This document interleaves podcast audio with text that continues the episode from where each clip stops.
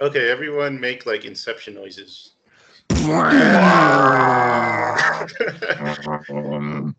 Okay, uh, welcome everyone to a special edition, a very special edition of House Six, the movie podcast. Um, today we are presenting our favorite movies of the house, um, and with me as is the unusual suspects. We got Alex, Jared, and Thomas. Um, Hello. Maybe you're here for Michael. Well, too bad because he's not here.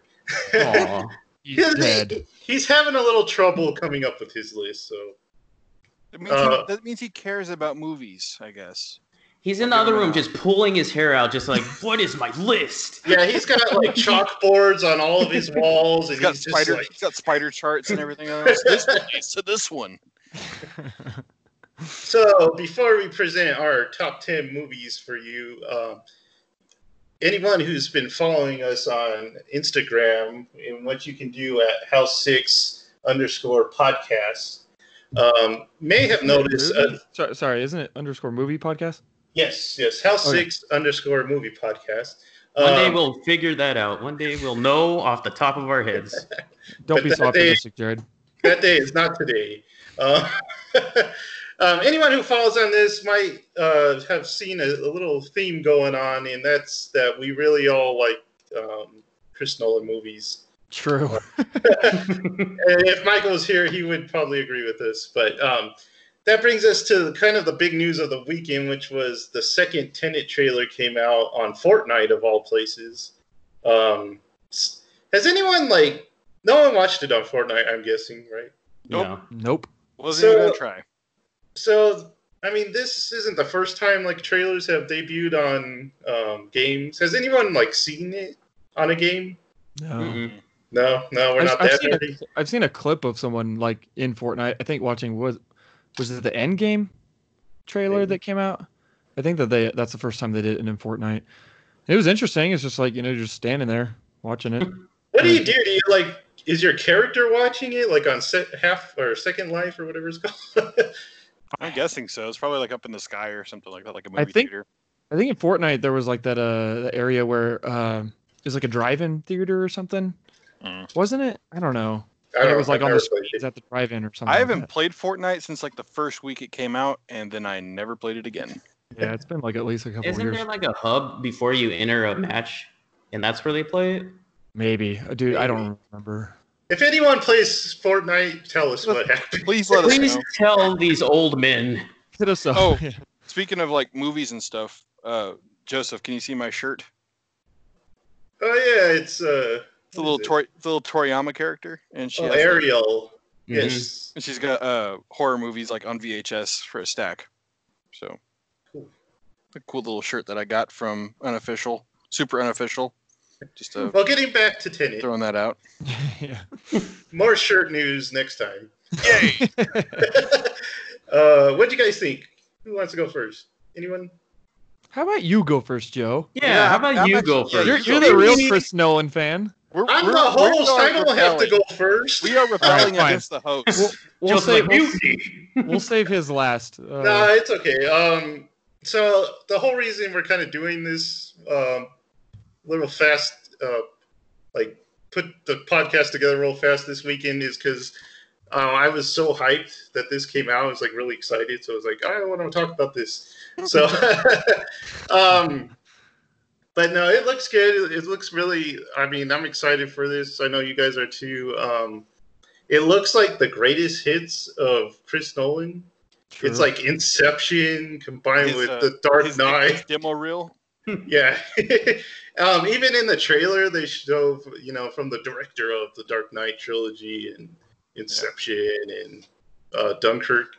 So, I mean, they already sold me on this movie, but it just got me even more hyped to see those, like, presented in a new way.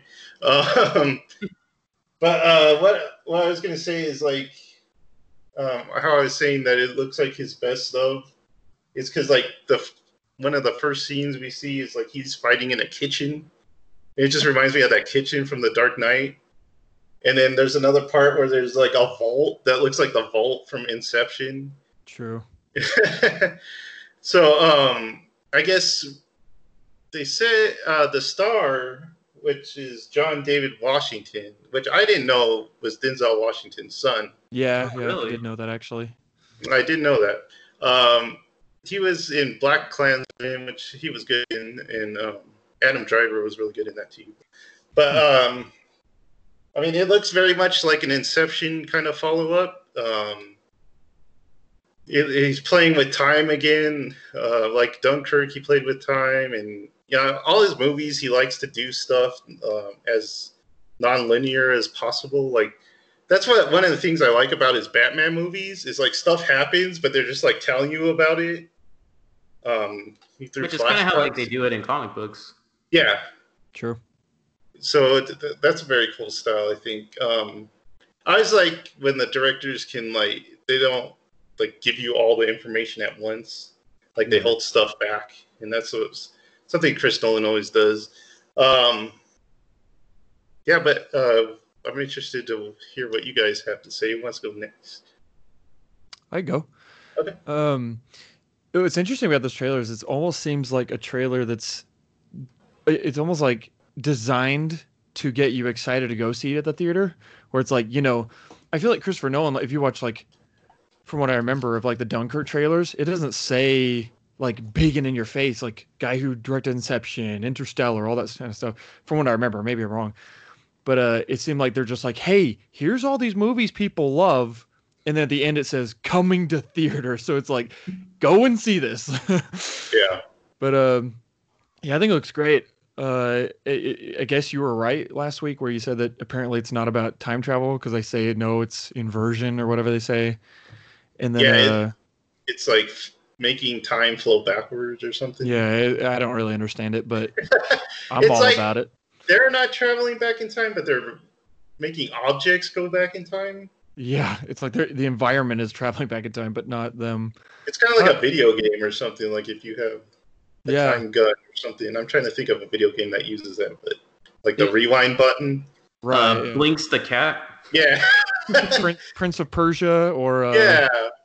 or uh what but Prince of Persia is going I guess back in time but there's It's that a handsome. game uh it was a Remedy Remedy made it the guys who made Alan Wake Oh, Oh No. yeah.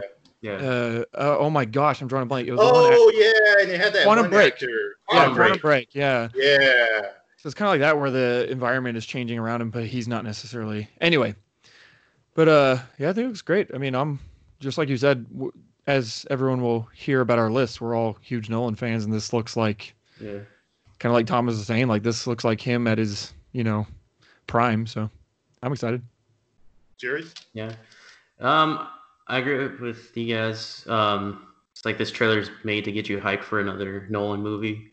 Um, I wanted to talk about the scene, which I feel will be like the best, is like they're in that concert hall and all those people are like unconscious or whatever, but they're going through whatever they're doing. That looks very Nolan right there. One of those Yeah. like just intense scenes. Um, kind of like Inception when they're in the hotel and like everyone's sleeping and then Arthur's fighting the other guys. Yeah. Reminds And uh. Oh, sorry. I was just gonna ask. You guys have seen that scene, right? Like how they did it. Or like the the concert hall scene? Because they released that. Like, Oh no, I didn't. No. I haven't. I haven't watched the scene. gotcha. Okay, yeah. Well, it is cool. So, right, Jared.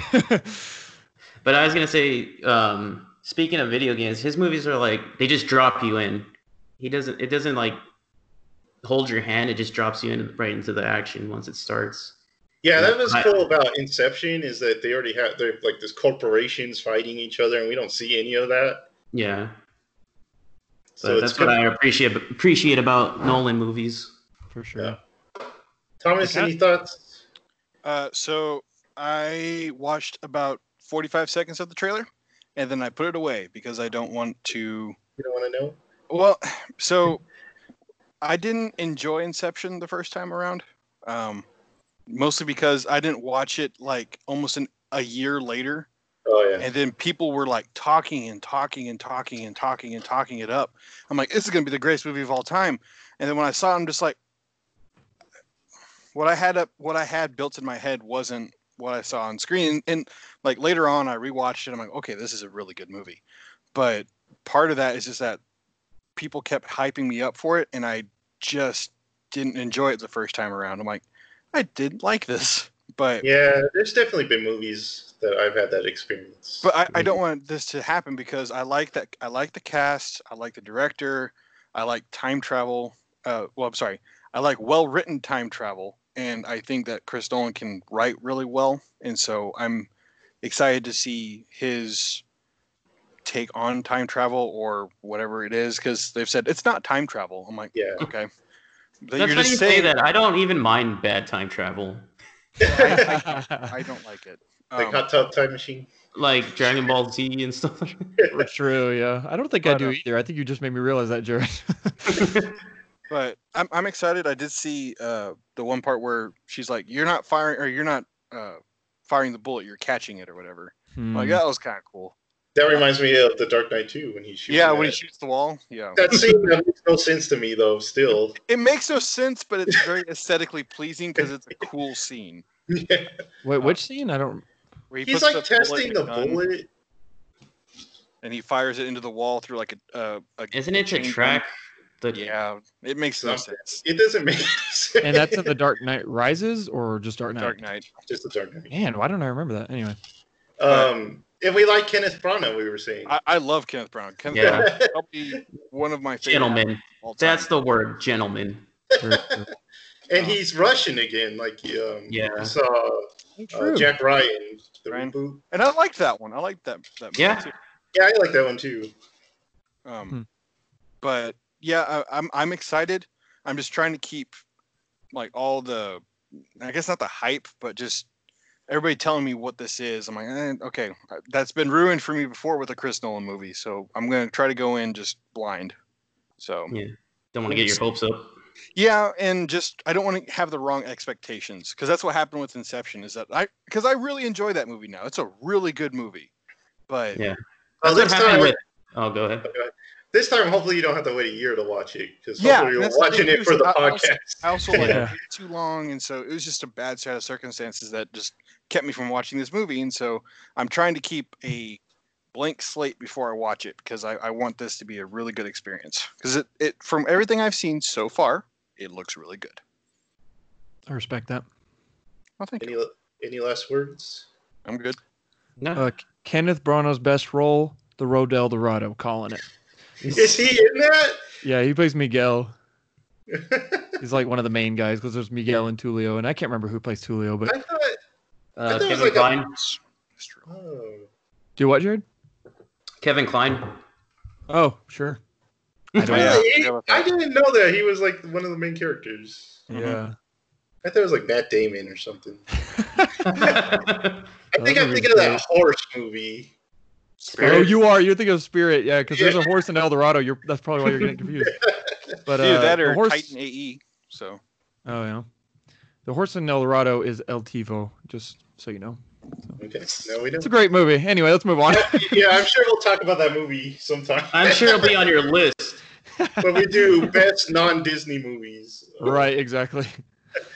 Okay, so if, uh, like I said, if you've been following us on the House Six uh, underscore movie podcast Instagram feed, uh, you've been seeing that we've been releasing our favorite movies, um, and uh, to our top ten favorite movies. And I'm sure um, I'm not the only one that our list could change like next year. Or I know like Alex, yours has changed like right away. we had Yeah, to, yeah. you had think like a second draft. Mine and Jared's. We both swapped out a movie for another one. Yeah. Yeah. And I'm sure, like, if we did this on a different day, we would switch another one and stuff like that. But for right now, this is our top 10 favorite movies. Um, Thomas, you went first. Do you want to go first today? uh, sure. Okay. So uh, I'll be naming off the movies, and then Thomas, you tell us a little bit why you like them. Okay. Or if you have any cool stories about seeing it. You gonna go Uh, from ten to one or yeah, 10 to 1. So your 10th movie is Pan's Labyrinth from Guillermo del Toro. Del Toro? can I say something before you go? Yeah. I think it was Thomas's list. I actually have it pulled up on Instagram right now. I think I haven't seen almost any of your movies.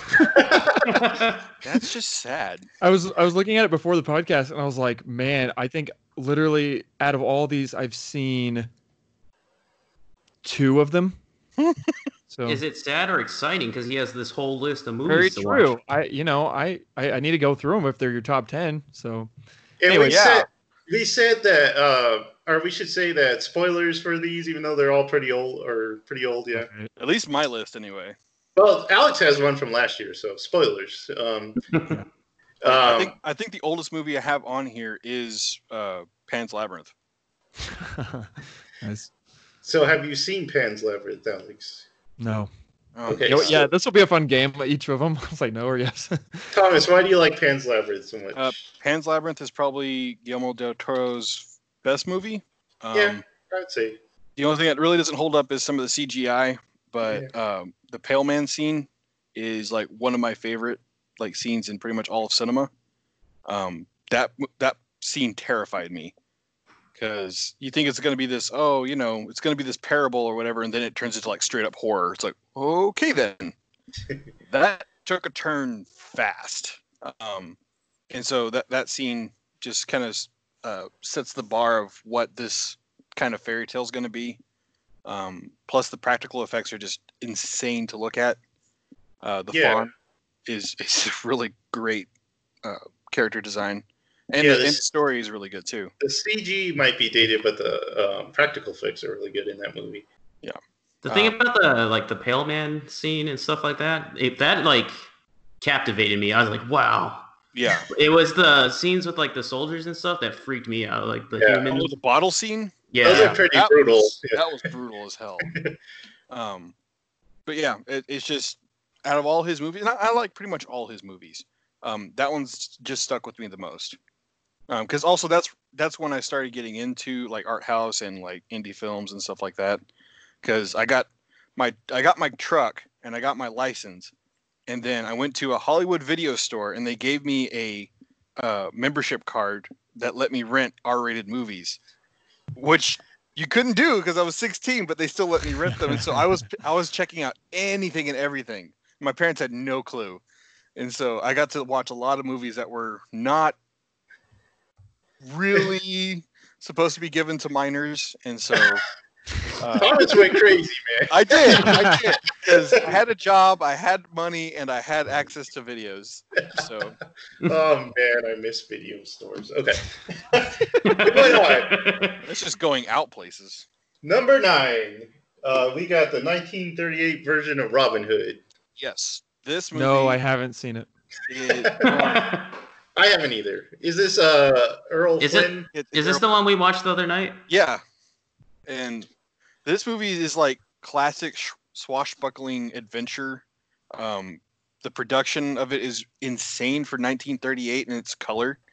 Um, it's just a really pretty movie to look at, and it, it's one of those old school uh, studio productions where you had studio men. Uh, I think it's Basil Rathbone. It plays uh, Guy of Gisborne, and Errol Flynn plays uh, Robin Hood. And these guys were like trained by the studio to be movie stars and it just shows that they're like charismatic and leading and athletic and handsome it's just such a cool like spectacle so Yeah, he was watching it the other night. I came in around the halfway mark, and even I was like, "Man, this is this is adventure." It is it's like it's, it's like what the mummy and zorro were trying to imitate and try to and kind of capture it a little bit is that it's old school uh adventure spirit and i love that so Yeah. Cool. It's one of those movies you always see like a Muppet Babies or something. Like whenever they cut to like old movies, it's always like Robin Hood.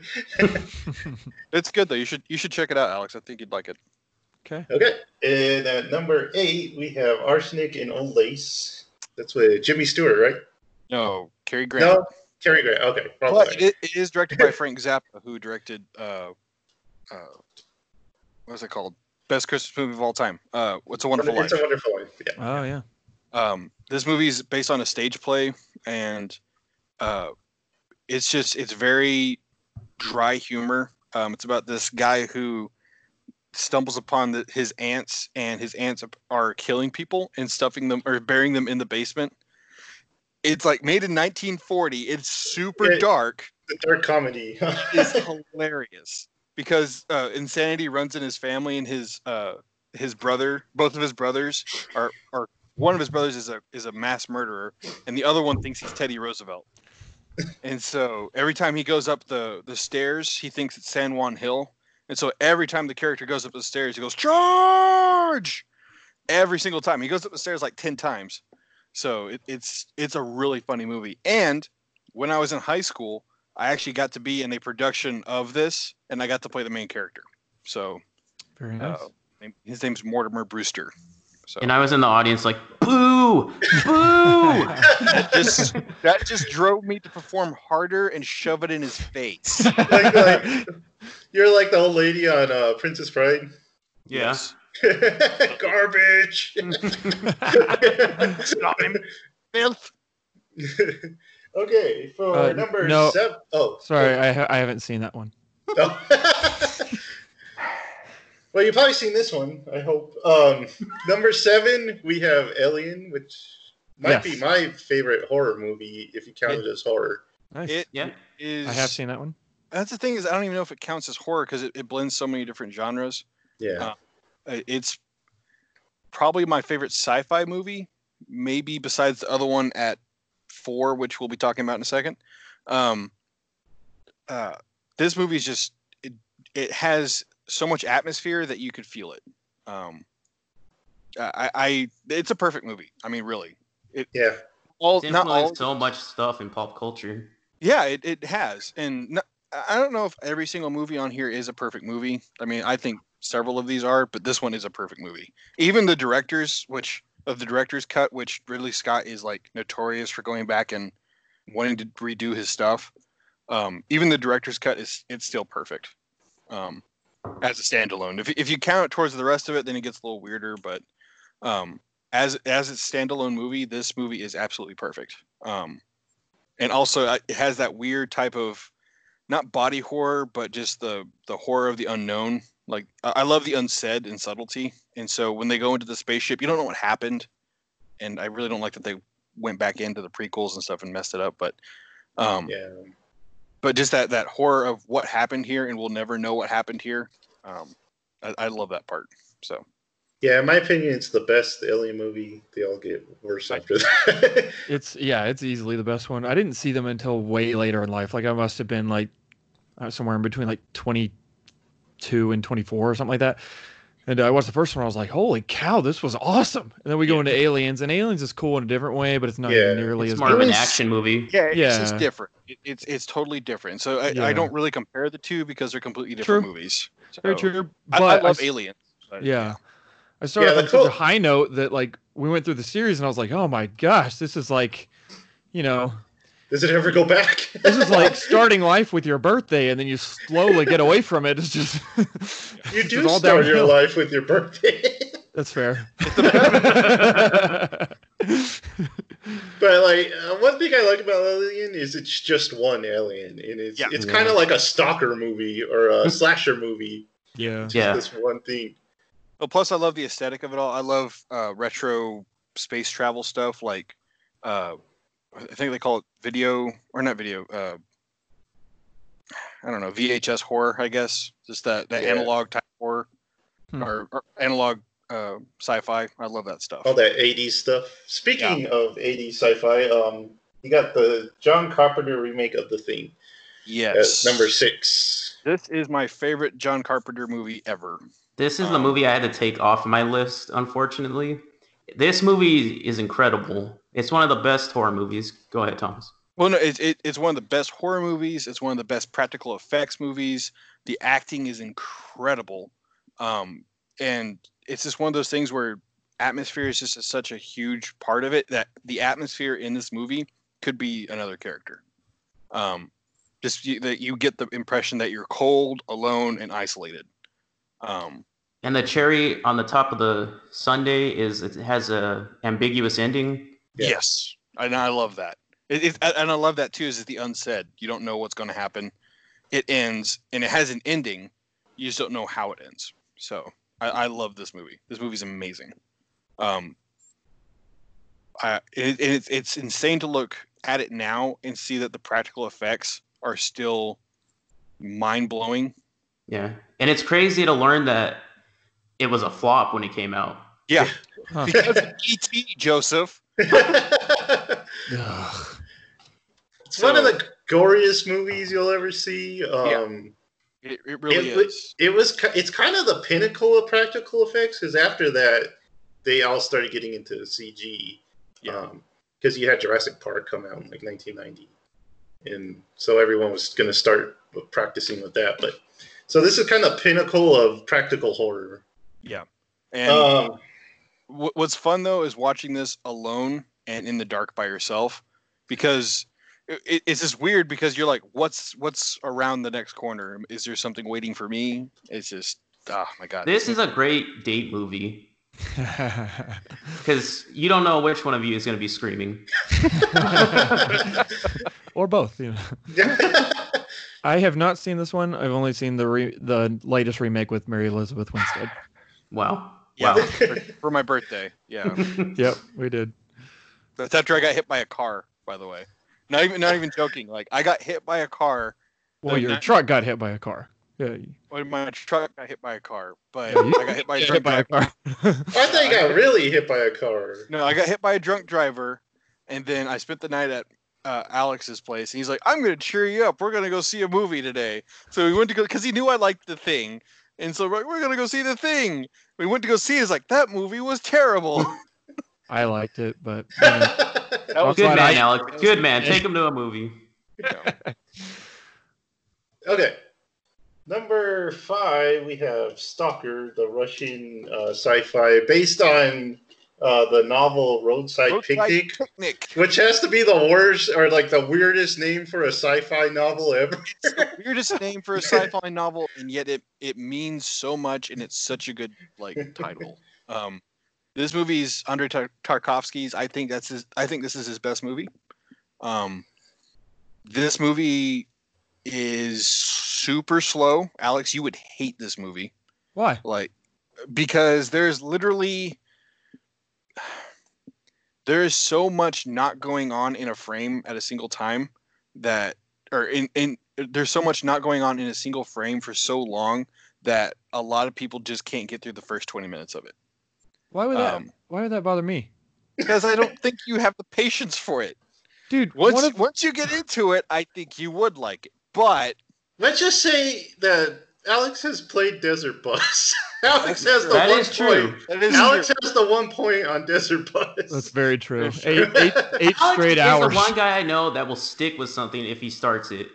Yeah, for the most part. But on But my that's- list, that's the thing is that you have to start it and a lot of people don't actually get to start it because it has this period of like okay nothing's happening what's going on here okay, um, okay, okay, okay.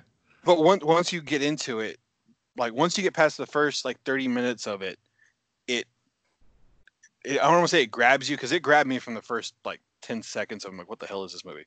Um but once you actually get into the movie it there's just so much going on in each frame of nothingness that it it just it blows my mind. Like there's this one part where they're inside the zone and I really don't want to give too much spoils on this one because this one's actually a movie you really need to watch all the way through.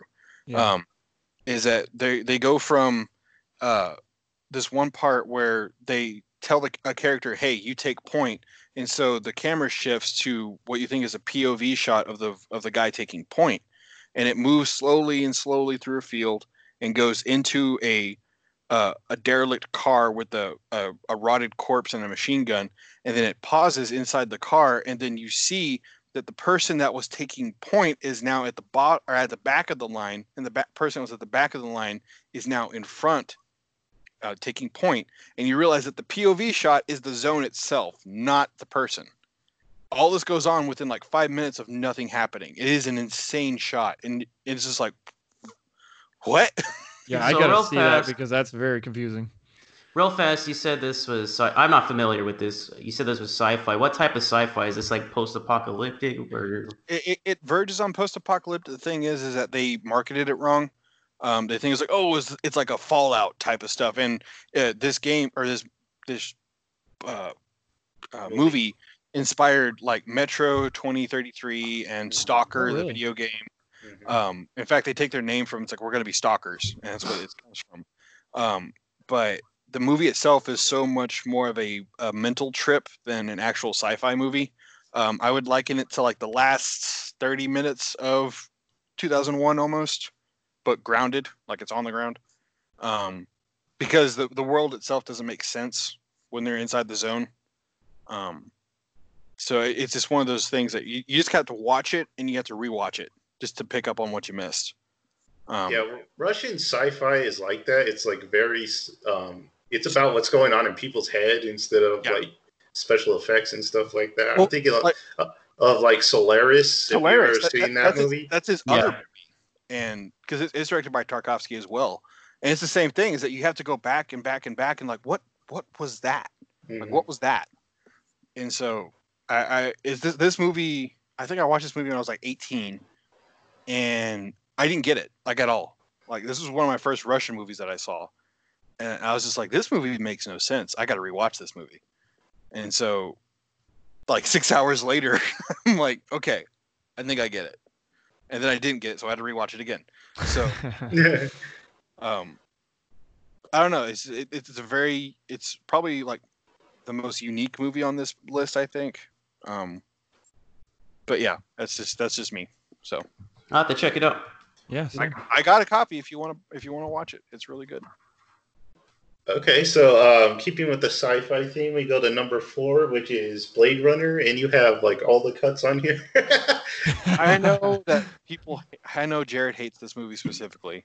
Oh, really? Um, okay. I don't. Uh, mm, I'm not a big. I'm not a big fan. It's visual. We'll talk about it later. Yeah. Well, I, I I think the reason why Jared hates it so much is that he had like the Inception type thing for me. Is that I and I'm guilty of it. I overhyped this movie like by leaps and bounds. Like you gotta watch this movie. You gotta watch this movie. It's a fantastic movie. Um, and when he watched it, he's like, "That's not that great." So I I'm think like, you're right. It's probably that a mixture of that and that. It's like, oh, it inspired like anime, like A- Akira and stuff like that, Matrix. And I'm, I watch it, I'm like, what the? Yeah. I think Jared just doesn't like Harrison Ford. It's yeah, from- I hate him. wow. It's sad. Um, I I watched this movie because my dad said, "Hey, you need to read this book," and it's uh, "Do Androids Dream of Electric Sheep" by Philip K. Dick. And he's like, "You need to read this book." I picture your dad just like barging in your room and throwing the book at you and like, read. he, he kind of did because he wanted me to watch the movie, but uh, we had a rule in my house: is like you couldn't watch the movie unless you read the book. And so it's like you need to watch this movie or you need to read this book so I could watch the movie.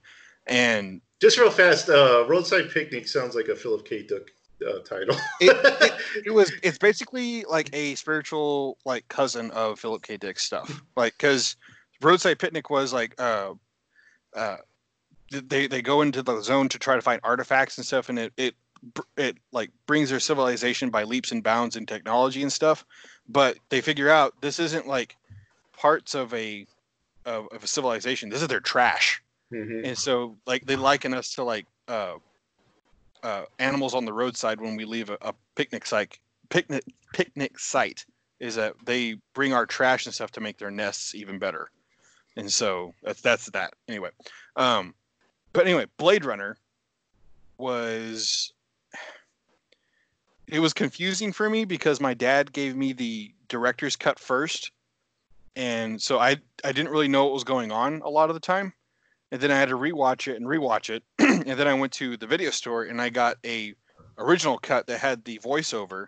I'm like, oh, okay, they're putting this into the world and this into the world. And once i once I saw that, then I went back and watched the director's cut without it. I'm like, okay, I'm enjoying this a lot more because I kind of know some some context, but I don't like the the voiceover because the voiceover was horrible. Yeah. Um, but yeah, this movie was just one of those things where it kind of cemented that Ridley Scott is pretty much. I don't want to say he's my favorite director, but he's he comes pretty close. I totally Like- forgot he did this. Yeah, it, it, it's just he has such a uh, a like abrasive visual style that you're just kind of blown away by like when he wants you to like have like observe a spectacle, you witness it. so, um, I can't So, yeah. remember what cut I like. I like the one with the horse. uh, that's that's that's the director's cut. Okay, yeah. Yeah. Um, what was your opinion on the remake, or not the remake? The It was good. Sequel. You Uh, like it the was sequel? good. Yeah, well, D- D- uh, Dennis Denise Villeneuve. I, ca- I can never pronounce his name. Dennis, Um, yeah, Villeneuve, I think. I think he I think he's the perfect I think he was the perfect choice for it because he respects sci-fi, and he respects like old choices. Um, because I know he's making he's making Dune, which I cannot wait for. Um, and he made probably one of my favorite sci-fi's to come out in like the last like 15 years, which was Arrival. And so once I knew so good. once I knew that he did that, I'm like, this guy know understands like sci-fi. This guy understands it. I, I would want him to direct like a Star Trek movie almost. Yeah, that'd be awesome. Arrival was super close to being on my top ten list. I almost put it there too, but Yeah. I had I had some other stuff I had to put on there. So Yeah. I'm gonna I'm gonna chime in real quick because it's the only other one that I've seen on your list. but uh, I didn't see this until right before tw- uh, 2049 came out, um, and I I- think I I really liked it mainly because uh, sci-fi like Star uh, the only Star Trek I've, I've seen is the J.J. Abrams ones, and I think I like it. It's fun. It's it's way more like Indiana v- meets sci-fi. Like it's just adventurous and stuff. But Yeah. but that kind of sci-fi, I don't know why aesthetically it doesn't nearly speak to me as much as like Star Wars, where like I love sci-fi that's just like run down, dirty, rugged. Like uh in in the Mass Effect series, like in Mass Effect 2, when you go to the Omega, Mhm. like I love that was my favorite area because it's just like that. It looks very kind of Blade Runner esque, where it's just Yeah, like it did. dirty Jap- Japanese like uh, alleyway with like all the shops and stuff, and I love that. So aesthetically, I was definitely on board, and stories bonkers as hell. But I also love androids. Like any any story with androids and like even something as silly as like I Robot with Will Smith, I actually really like the story. no, story's Except good it- too. At the end, it gets really stupid and action. But Yeah. like if you just fo- and, and like uh detroit become human the video game like i love like that whole like like where's their place? Are they you know do they have a say? Do they have value? Do they have you know is there Well, morality considered in their con- uh, in their choices and everything? Well, and that that's why I love Blade Runner too, because I shared this like the ultimate cuts or whatever that I have with some friends of mine, and she's she was talking to me. She's like, that relationship that he has with that android is not a very nice one. I'm like, no, it's not really a consensual relationship, but that's part of it. Is is that he's this person that's put in this this place of authority, and he's doing the right thing by what the society is like telling him to do yeah but objectively he's not really a good person like he's really Yeah. not he becomes a better person like by the end of it maybe and into Yeah. 2049 but it's just one of those things like are am i better than what i'm what my job is? And so yeah. Did you Uh, like the new one, Alex? i loved it but you know i didn't i saw the first one right before like literally i think literally the night before we went and watched it. So like i didn't have like this long love for it. But uh i love the new I- one because it looked even cooler than the Yeah. original to me. Yeah. and i know you didn't like it because the magic babies story and stuff but Me and uh, Jared have the same problem with these Blade Runner movies. It's like style for us. It's style over substance. But oh yeah but uh, uh, the world is awesome. It's like if the '80s kept going on in Yeah. the future. forever yeah. And then uh like the new one, I love the soundtrack to it. Soundtrack's Oh, yeah, it's so, so good. good, well the original soundtrack's so good too that's true it's very true uh, I actually have a I actually have an English import from like the 1980s of the Blade of the original Blade Runner sh- soundtrack. It is awesome. Yeah, very nice. What I love about the new one though is that it and it is Denis Villeneuve, who's arguably my favorite director at the moment, um, like we've talked about. But uh, what I love about it, which kind of contrasts to what Thomas was saying earlier about me, which was why I was confused, but is I love it that they just he's not afraid to take his time with shots. Like they just some of them will last forever. Yeah. Like uh, even that fight scene where they're in the car when it's like sinking into the water, it's a long fight scene with like it's not like this super choreographed scene and Yeah, it's an know, like- android fight. yeah, a lot of those shots are just so slow, which I I really like because I I love it when directors have the kind of have the just the balls to just take their time with shots and not, you know use their 17 different angles and anyway Well, I do okay. lo- I do love his computer wife on this uh, second one. Yeah, Oh, yeah, yeah, I, yeah. I did like that. She's Yeah. a great character. yeah But but going back to Tarkovsky too, is like you just need to be careful when when I say like long shots. I mean long shots. true Very Well, I true. think that's the reason me and Joseph love Genndy um, Tur or I don't know how to say his last name. Teratosky. Yeah, the guy who um, made Samurai Jack is he does the same thing. He'll Yeah. linger on a shot for like five minutes, and it's a thirty-minute show. Right. and he and he lets it be quiet. Like there's no Yeah. very music or true. anything. Very true. Um, so we Okay. should go on though, but Yeah, um, yeah, we should. we'll stay on this topic forever. Um, number three, we have the old boy, the Korean. Um, well, how would you characterize this movie? Dude. it's like This action, but this it's, movie is bonkers. Okay, Like- this movie was introduced to me as a horror movie. yeah. Like that's how someone described it to me when before I saw it, and I was like, "No, but awesome." Uh, okay, this movie. This movie's a perfect movie because you can't, like, I don't want to say quantify because that's the wrong word. You can't place a, a genre where this movie fits. Mhm. Uh, this movie is just, it's so well made, so well acted, so well thought out that it, it just blows your mind. And it blew my mind again. Like, I rewatched it like maybe two or three weeks ago and I was just like, my gosh, this thing just hits hard every single time. Like it, and the act like it has great action in it, which is surprising because it it doesn't really sell itself as an action like movie at all. The hallway scene. Yeah, well, not just the Uh, hallway most scene, famous scene. Yeah. but this the, the hallway scene's the most famous. It and that just that just happens and then it keeps going. But it's such a part of the movie that it's not like jarring. Uh, this this movie is just amazing. I, I I don't understand how how someone can make a movie this good. And talk about a um, story you don't know where it's going. Yeah. right? Like it keeps you on your the edge of your seat the whole time. Yeah. And I could have swore this was on my list, guys, but it's not. And then Jared will I know. I thought it would be. I I think I gave Thomas the wrong list. I- Wait, is this this one's called Old Boy? Yeah. Oh boy, yeah. I could have sworn, yeah, that you had put. Yeah, it I thought you did at too. point that you wanted to swap it for something, but Oh, well. you ended up changing your mind later or something. But anyway, Yeah. I can, Oh, I well. can edit the list, so it's fine. sure. Um, but yeah, and uh, and Jared can attest to this. I watched this movie by Your Movie Sucks. Uh, I it, it compares the Spike Lee remake Oh and yeah. this one, and it's The- it's it's just it's it's like insulting at how bad that movie was. It's like, oh, this is a reinterpretation of this movie. I'm like, this movie didn't need to be reinterpreted.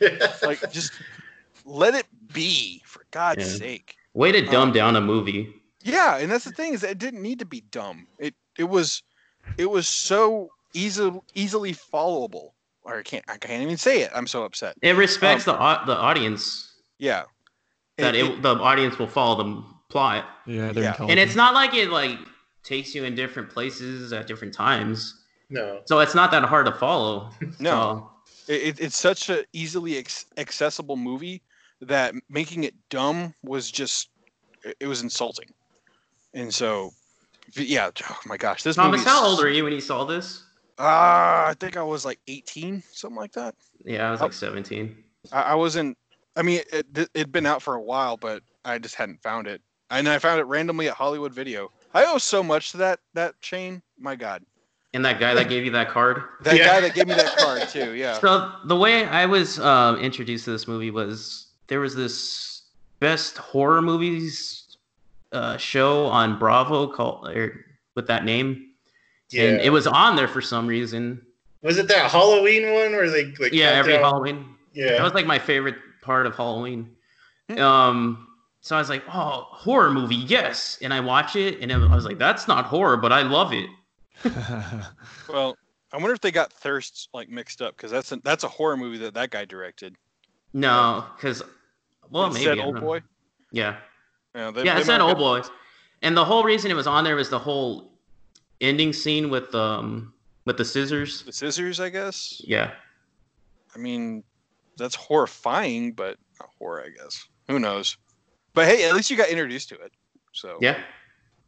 um, Okay, so moving on, we got number two, The Seventh Seal by Ingmar Bergman. It's like the famous film class uh, movie. Uh, yeah. It's like the Uh, first existential film, I would Yeah. say.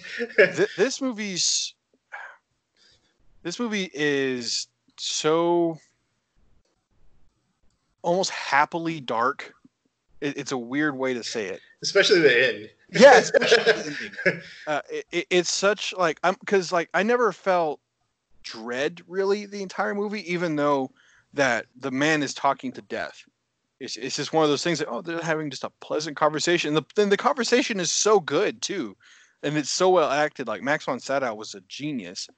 Um, it, it- it's just one of those movies that just kind of stuck with you the entire time. Like I wasn't bored for a second, and it, it, it even does like a, a full like not even a 180 but it, you come to the realization at the end of the movie that this isn't a person you're talking to you're talking to death Mhm. and it just comes in and it's it's full it fully envelops the characters and it's just one of those those movies that uh yeah and it, this movie's like all i think is is always imitated never uh uh never Duplicate. Re- uh, re uh, I can't even say it.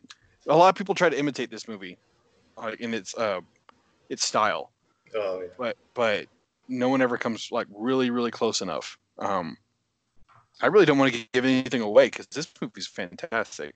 Yeah. It Alex, give I think you'd actually really enjoy this I was gonna say that sounds right up my Yeah. alley. yeah. It gives us that famous um, death playing chess that's Yeah. like in everything. well, I, I like the the one where he's like standing out with his his arm like "come to me" pose. And Death's so- not that scary.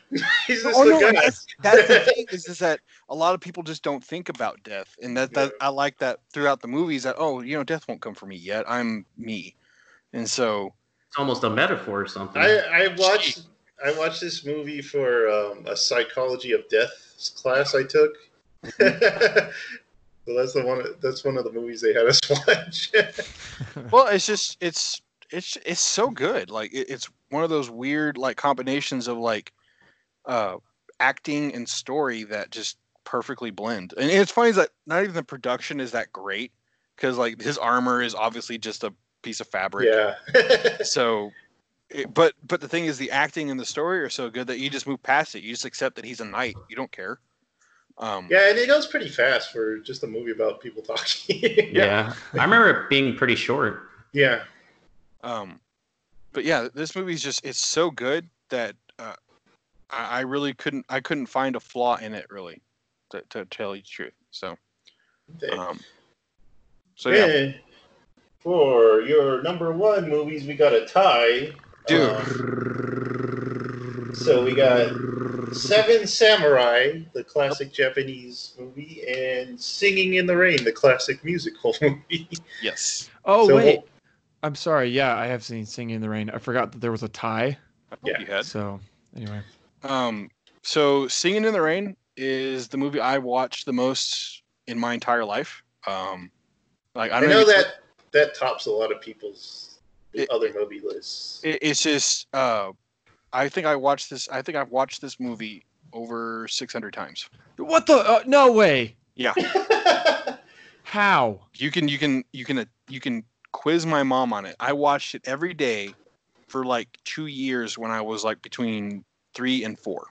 Well, I was about to say you'd have to watch it almost every day for two years to get that. Yeah. And there's like videos of me like trying to do this uh, singing in the dance rain in the rain. My dad would like film Nice. me, and it was just me trying to do that. And th- this movie is just it's so like it, it almost hits the Robin Hood vein of like spectacle. Like this movie. Oh, is yeah. a Oh, yeah. Movie. Like. It it just everything in it is so eye-catching and amazing that you can't not be entertained for the like the two-hour runtime. Like I, I, I love this movie. It's so good.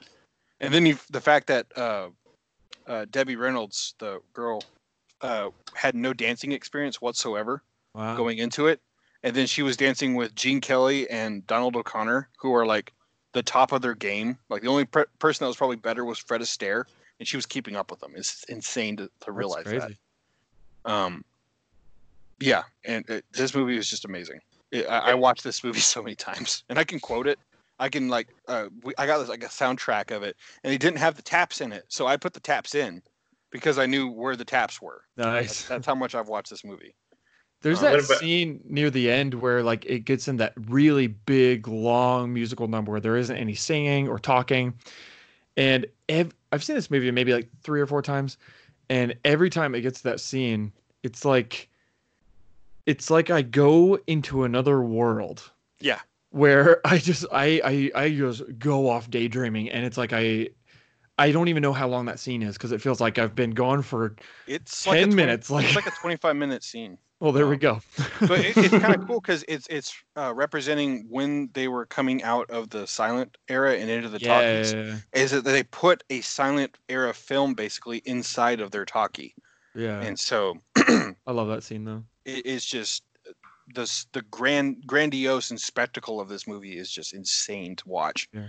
Um, I, I know that the the guy who did La La Land, uh, Mhm. Damien Chazelle, he was uh, really inspired by this movie to make or to Well, it- bring that it's into like- La La Land a little bit. it's like Seventh Seal. Like everybody tries to imitate this movie because this set the movie this set the standard so high Yeah, that everybody looks to this as the golden like the golden standard. This is Yeah. what we got to live up to. Um, And what about Seven Samurai? Seven Samurai. So this movie probably got me into like uh, foreign language and art house movies because I watched um, uh, Magnificent Seven and I really liked that movie a lot. And my mom's like, you know, this is a remake, right? I'm like, really? Of what? Because I, I knew it was like a really old movie. It's like from the 1960s. Yeah. She's like, oh, it's based on a Japanese movie. I'm like, what's it called? She's like, I, I don't know. I know it's I know it's a remake. And so I looked it up. It's like Seven Samurai. So I went to Hollywood Video and I got Seven Samurai. It's a three and a half hour movie, and I watched that movie I think three times over the rental period. This movie is just perfect. Um, the action, the fight scenes are really good for being from 1945. The action scenes are great. Um, also, the the acting is really good because it has uh, Mifune. The I, even did like a, a small profile for him on our Instagram page. Like this guy was just the quintessential samurai actor, and it, it's just such a good movie. It's, it's probably my favorite uh, Kurosawa movie. Um, maybe besides, I want to say Ran, but maybe uh, Sanjuro or Yojimbo. I, I count those as one. So, um, but th- this movie started me off on like the foreign language films, like something that didn't need to be in English. I didn't have to have that in my movies anymore because I could see this, and so I really looked for other movies that weren't in English primarily uh, to to watch. Like that's how I that's how I got into uh, Seventh Seal was watching or looking for movies that weren't in English. So and and further back like uh, Tarkovsky stuff. Um, so yeah, Yeah, I think uh, there's a lot of seven or Seven Samurai in Star Wars. They do a lot, Yeah. like even there's a in lot like of like Kurosawa in, in Star Wars. yeah, most of the time, like the first Star Wars, they say is based on the Hidden Fortress. Um, Yeah. But I I see a lot of Seven Samurai and other like the cartoons and even like the Mandalorian when they when they go to like um, protect this village, they they kind of go back to that story all the time. Yeah, Even in some like Bug's Life. Bugs. Life. Yeah, Yeah, Bugs Life is Seven Not Samurai. Yeah. but it, it's kind of cool too. Is that uh, Kurosawa was was so influenced on Western filmmakers like John Ford and stuff. Yeah, But when he when he started making movies, he caught the attention of Western filmmakers, and they started like honoring him and their filmmaker and in their Yeah. films. Like uh, The Searchers, which is probably the best Western ever made. I almost put it on my list. Has like some very slight nods to samurai movies, because when John Wayne gets off his horse, he uh, takes his gun that's in his scabbard and he flings it like a, a samurai drawing his sword, and that was his little little nod to Kurosawa's samurai movies, which were, were being made before that. So it was just kind of a cool little nod to it. Um, okay, Yeah. But yeah, those are my top ten. cool. slash Any any other movies that almost made it? Uh, the Searchers almost made it. Uh, actually, I do have a honorable mentions list that I, I should have made one. I didn't even think about. Well, it. it's just it, it, this one. This one was hard. The top three weren't hard, but um, the uh, the the whole list itself was actually kind of hard. Yeah, my top four, I was like, got it, got it, boom, done. And then Yeah, after that, I was like, too. oh no. Really? Number, yeah, number ten could be anything. like, Really. Okay, so honorable mentions: uh, Heat um, from uh, Michael Mann, uh, Princess Mononoke, uh, the John Wick franchise. I, I want to put John Wick one because that was like a total Sure. shocker, like how good that movie was. Um, the Searchers, Brazil, uh, Coffee and Cigarettes, Sicario, Spider-Man Two, Sam Raimi. Thank you very much. Uh, oh brother, where art thou? And uh, Star Trek Four, The Voyage Home. okay. Okay. Pretty cool. Okay. Okay. um, Okay. uh, Jared and I, my list is going to be kind of similar. We have a lot of movies that are the same. So I'm going to go with Alex to try to break us up. So, Okay. Alex, are you ready? Yes. Okay, so your number 10 film. Sorry, it's like different. Um, your number 10 film is The Fox in the or Fox and the Hound by Disney.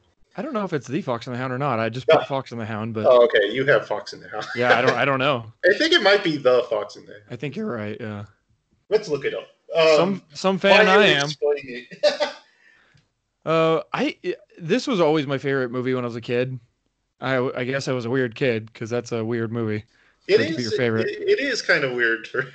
Like I remember being uh, there's something about like that that bond between them two that I just loved so much, and um.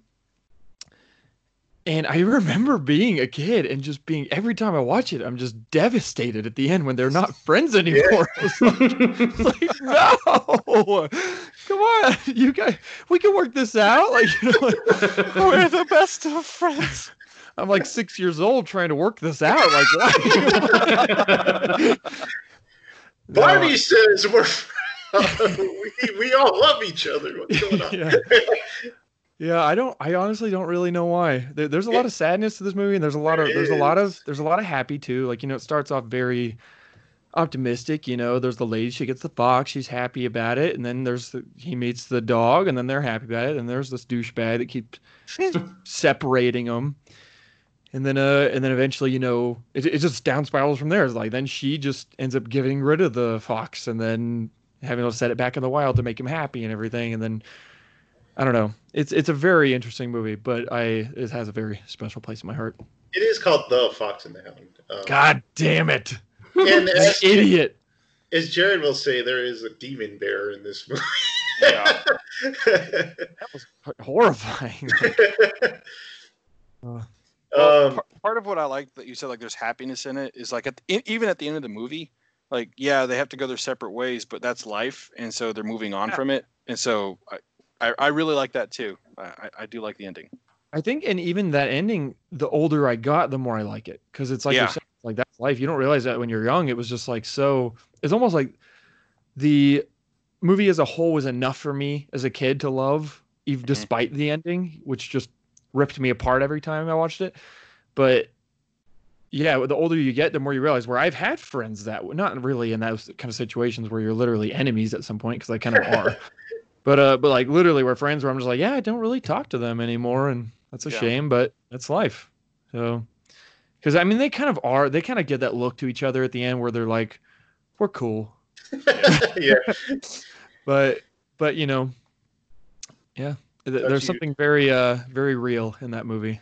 taught you some valuable life lessons. I guess don't what else to say other than that? It's just it's always been a it's always been a favorite of mine, and I wanted to get an animated movie there in anyway. Not that that was the deciding factor, because like I thought about Coco and I really love Coco, but I was like, ah, it's not really my top ten. But Fox and Hound definitely definitely is.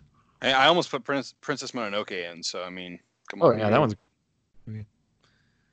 Anyway, that's all I have to say on that one. Next For me- one. Then? For me, uh, Fox and the Hound is like you know how every Disney movie has kind of this down part and it's like sad for a while. For me, Fox and the Hound, that's like the whole second half. Yeah. Famous mom dies and then it's happy. It's just the whole time. The whole second time it's sad Yeah. Where's the upswing? Where's the upswing?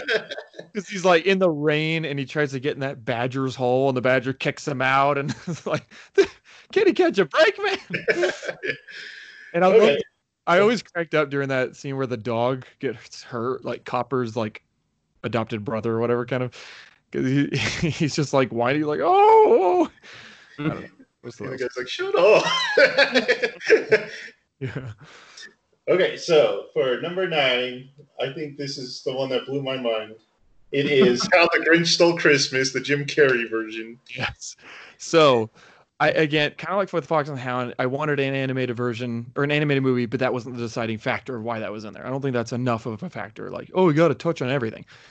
But it, so I thought about that. I was like, what what comedies do I like? Because if you remember, I had Hot Fuzz on there, and I replaced it with the next one that we'll get to. But but uh, but this one I was just like, yeah, this movie's a comedy, and I'm not throwing it in there just because of that. Because this movie is easily the most quoted movie between me and my friends ever. Like it's just like I forget. We there was a period of time where we'd watch it every Christmas Eve. Um, Michael and I would, and I forget until I watch it every time how much I quote from this movie. It's like every other line we say all the time, and I don't remember. I guess that's I don't immediately think that it's from this movie, but as far as the movie, I mean, they freaking. Uh, I think was it Ron Howard that did this one. I'm pretty sure Ron Howard directed this. They nailed this movie in every aspect. Where it's like the comedy, the lines. There isn't a dull scene, in my opinion. All the characters are great. It's a hilarious world. Like just stupid, stupid. Like they nailed Dr. Seuss in live action so perfectly. And like the atmosphere, even the digital effects of like the mountains and everything, it just it's a very perfectly realized world where I'm like, no, this is Dr. Seuss. It's not like Cat in the Hat where you're like, this is some weird shit, and I guess it's Dr. Seuss, but like this is Dr. Seuss, and I also am you know a huge Jim Carrey fan, so and this is definitely my favorite role of his because he just, I mean, it's just. I, w- I would love to know how much of this was improvised because there's so many lines in this that was just like, there's no way someone put this on paper and thought, yeah, that's that's Well, let's go with it. something that was like pointed out to me and because like cat in the hat you can tell that mike myers is uncomfortable in that suit. Like you can Yeah. tell he's just like get me out of this. But with jim carrey's in the how the grinch stole christmas you can't tell that that's not just his skin. Uh, like he moves so just naturally in that movie the, Yeah. the, the the costume becomes part of his performance and he's just so it's insane to watch some of the the physical stuff that he does That's true. That's a good point. I know I watched an, an interview where they talked about how that it would take him like eight hours oh my or something. No, that may be way wrong. I don't remember how long it was. okay any more than like one would be enough for me like Well, no. yeah, no more. way.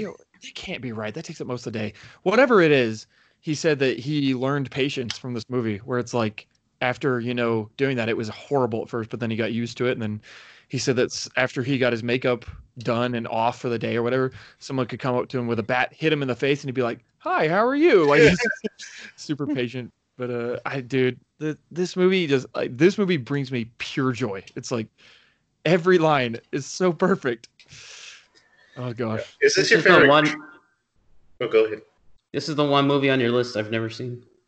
Are you serious? really hmm We've been friends for as long as we have, and I never made you watch this. You've Wow. always threatened, but Man, I don't remember that. I remember we made you watch Peter Pan back in the day. But, but yeah, this one, dude. All right, well now I now hopefully I'll remember and I'll make you watch it. Is this your uh, favorite Christmas movie? It is actually. It is my favorite Christmas movie. Cool. Uh, it's, it, it- it's like a toss up between like White Christmas, uh, this one, and maybe like It's a Wonderful Life. But this one just takes a cake. I could watch this in May and be happy. Yeah. Um, your number eight film is uh, last year's 1917.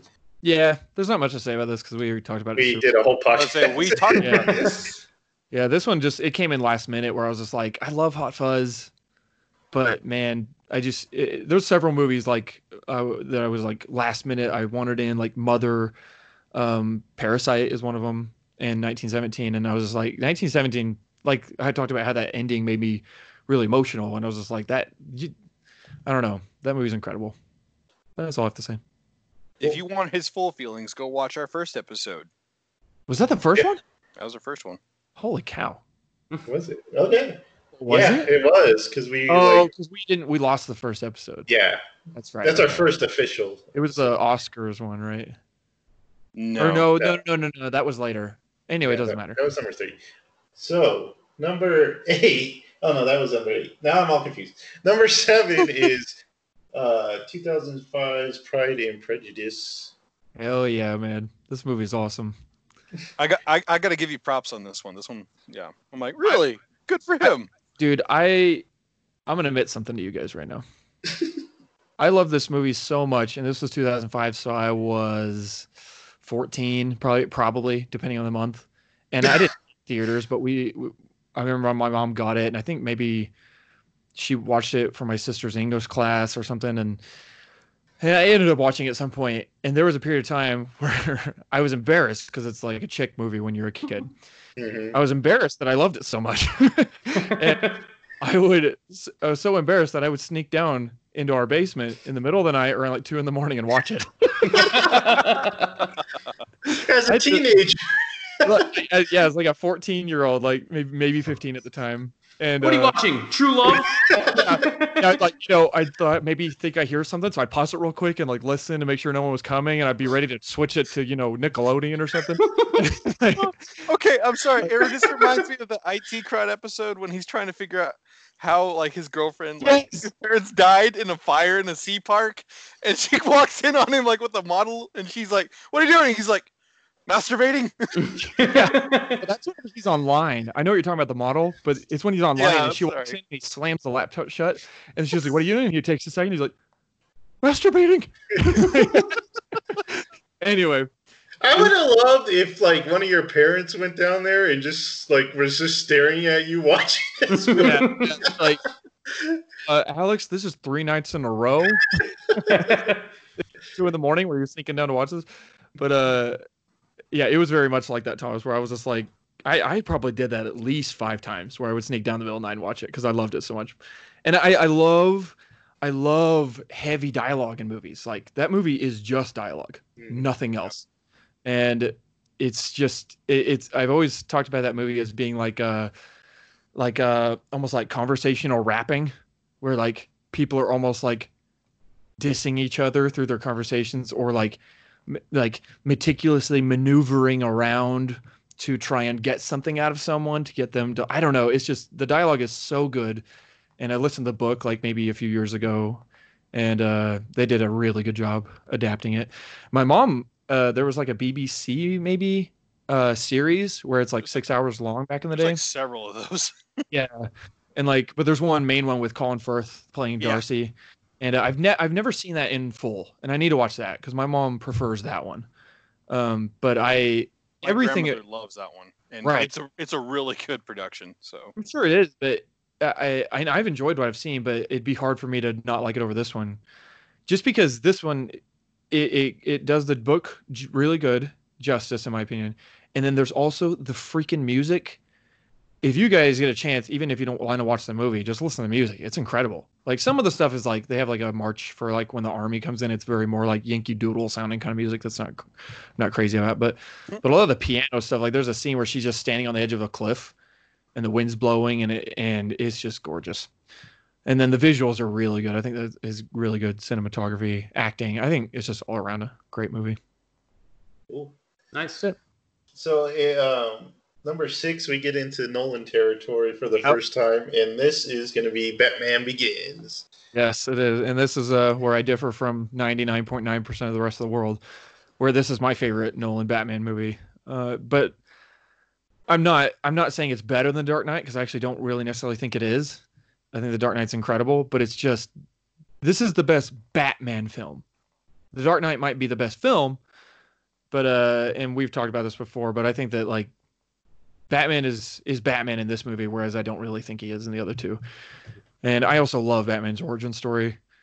So and Yeah, and this one's cool because it's got the um, Ra's al Ghul stuff yes, when he's training and stuff. You before you didn't really see that. You just got oh, you get his parents die, and then he's Batman.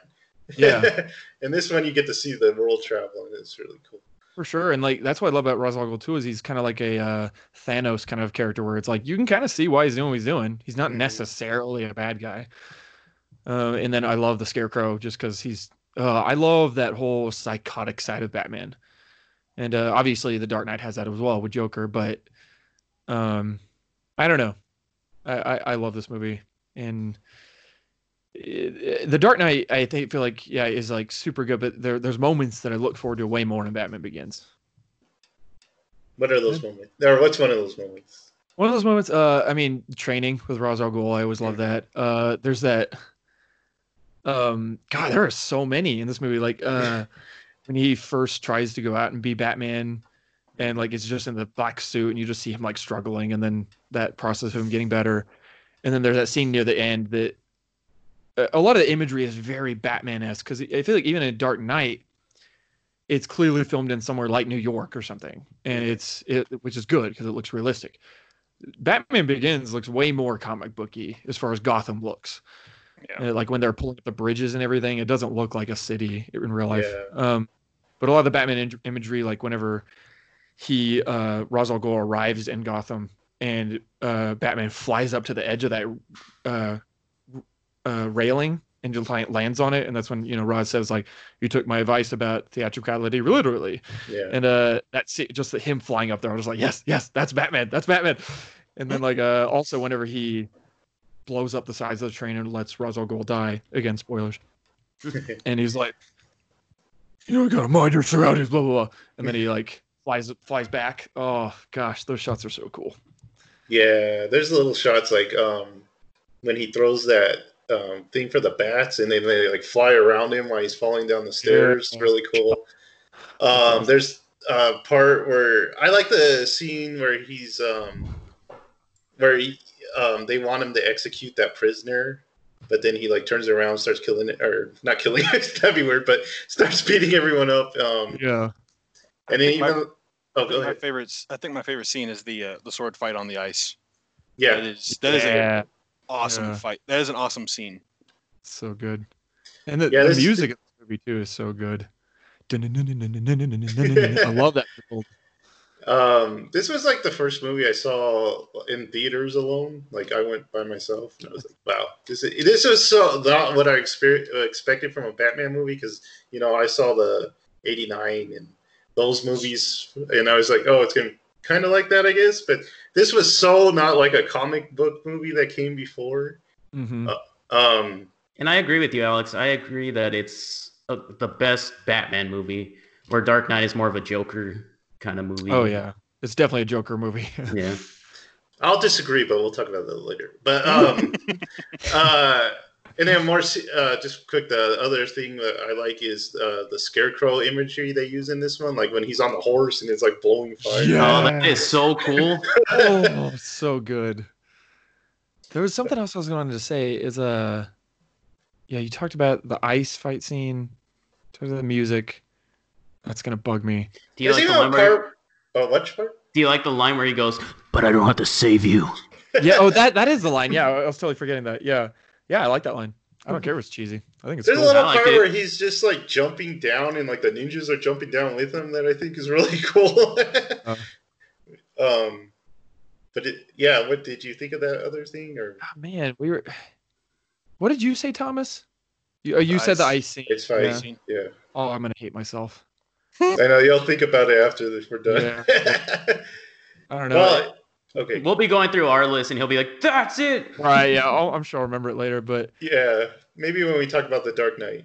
yeah. Okay. Let's move. Okay, so number five, you have the Revenant with Leo DiCaprio. Yes. uh, I, I I've said this before, but uh, I never really think of myself necessarily as a Leo fan. Like I love him, I love his movies, but he's not like Yeah. my Jackman obsession. Um, but uh, Which we'll get to. yeah, we will get to. But like, yeah, when I'm making these lists, I'm like, yeah, he's in like ha- like half of my movies, pretty much. But uh, yeah. Oh, oh, I- I'm sorry. I just remembered the Batman thing. okay, go ahead. The only thing about Batman is I didn't see it in theaters, the first one, um, because I, I think that neither when did that came I. out- did that come out 2005? Yeah. Yeah, so I was like, yeah, I was like maybe, maybe, uh, yeah, 14 or 15, but 15, I think.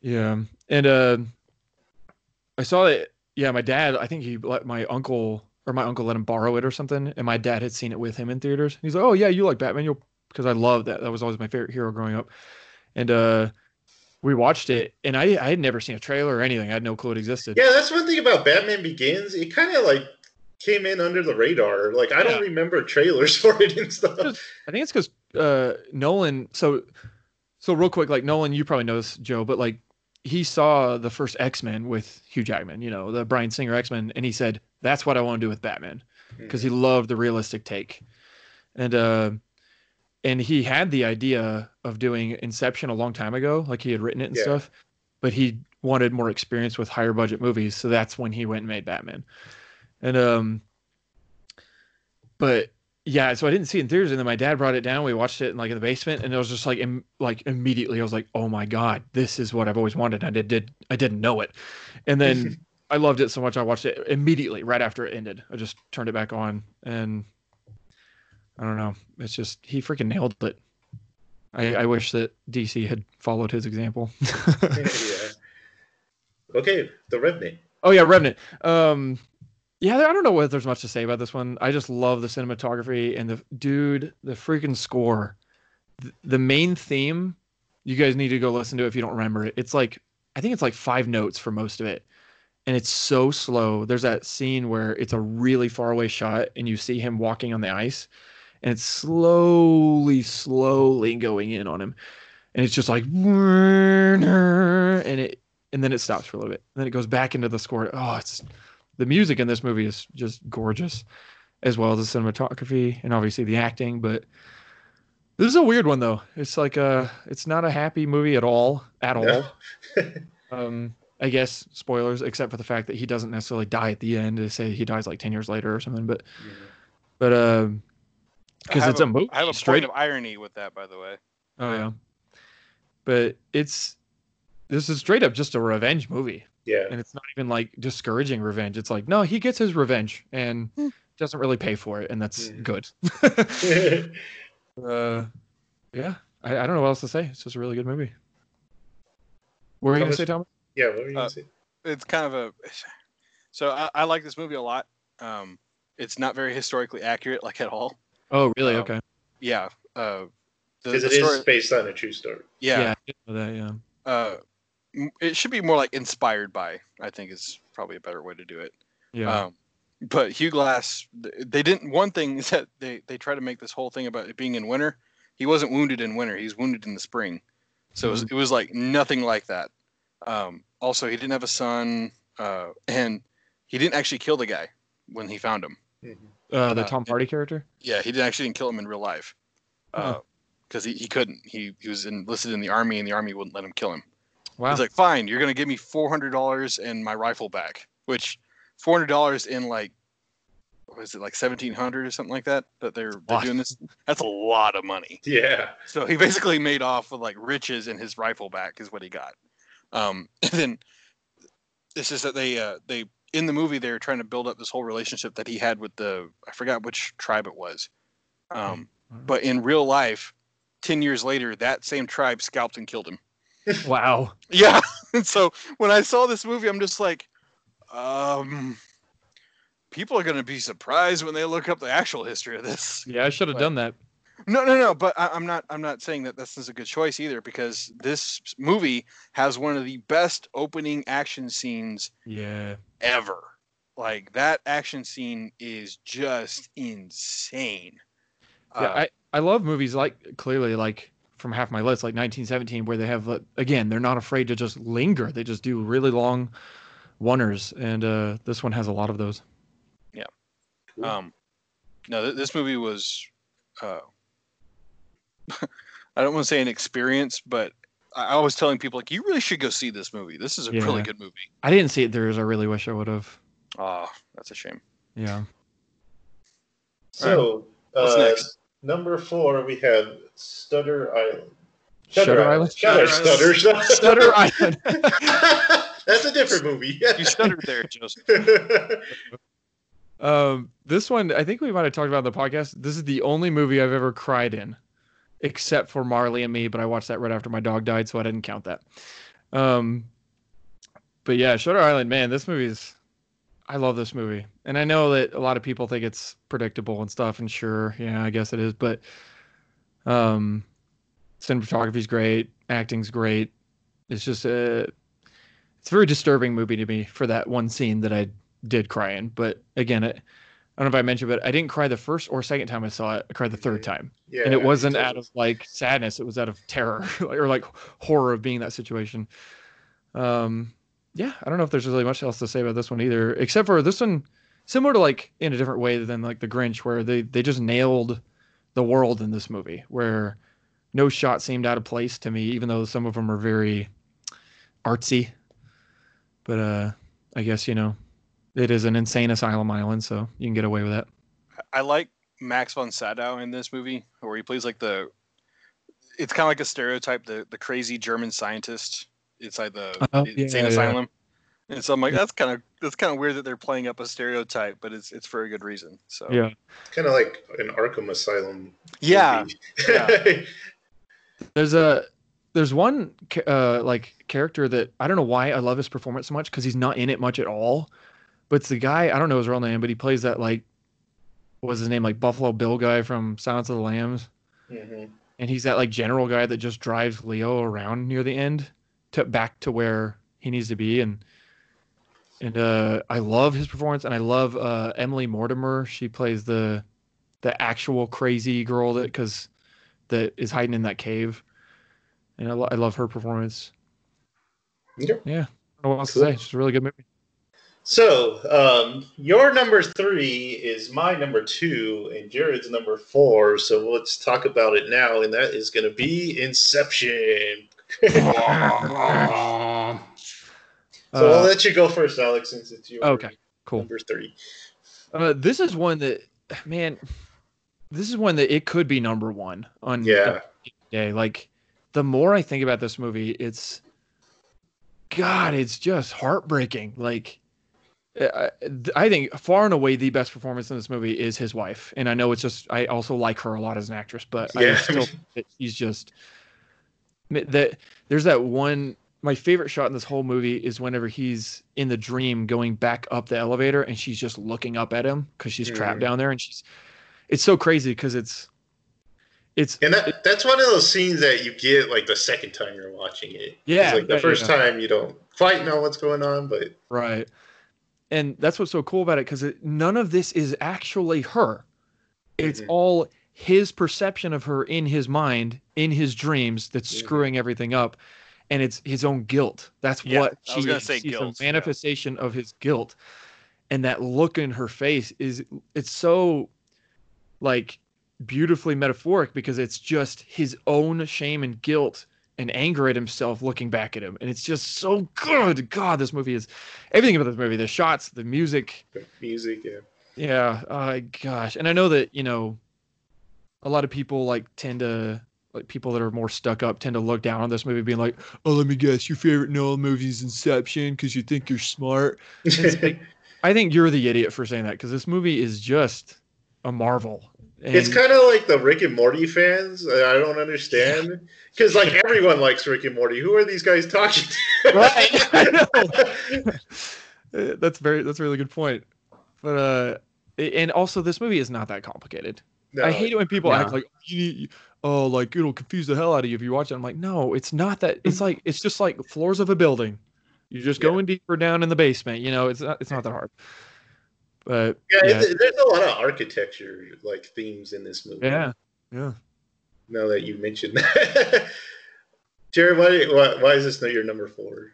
Uh, um, so when I first saw it, Joseph took me to the theater, and I saw nothing for it. And going in, I was like, "What is this?"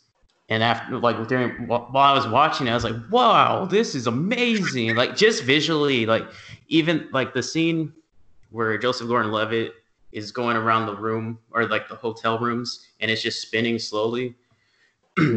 that was just like seeing that on the big screen was amazing so cool. and um uh but just like the no the no hype and then you just get like blown away after seeing it it's true i think i don't think i saw a trailer either now that you mention it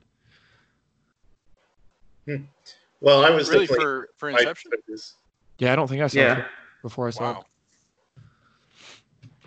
Well, I was really hyped for it going into, but um, because I, I I was ready for the because I was a big fan of Dark Knight, and then this was like his follow up, and then this movie is about dreams, which is one of my favorite subjects because like anything can happen in a dream, and this movie really shows that like um, they can control stuff like the and just the imagery they use. I love the imagery in this movie, just like um, the one where he's like in the chair and he's like falling back into the Yeah. bathtub. I love that.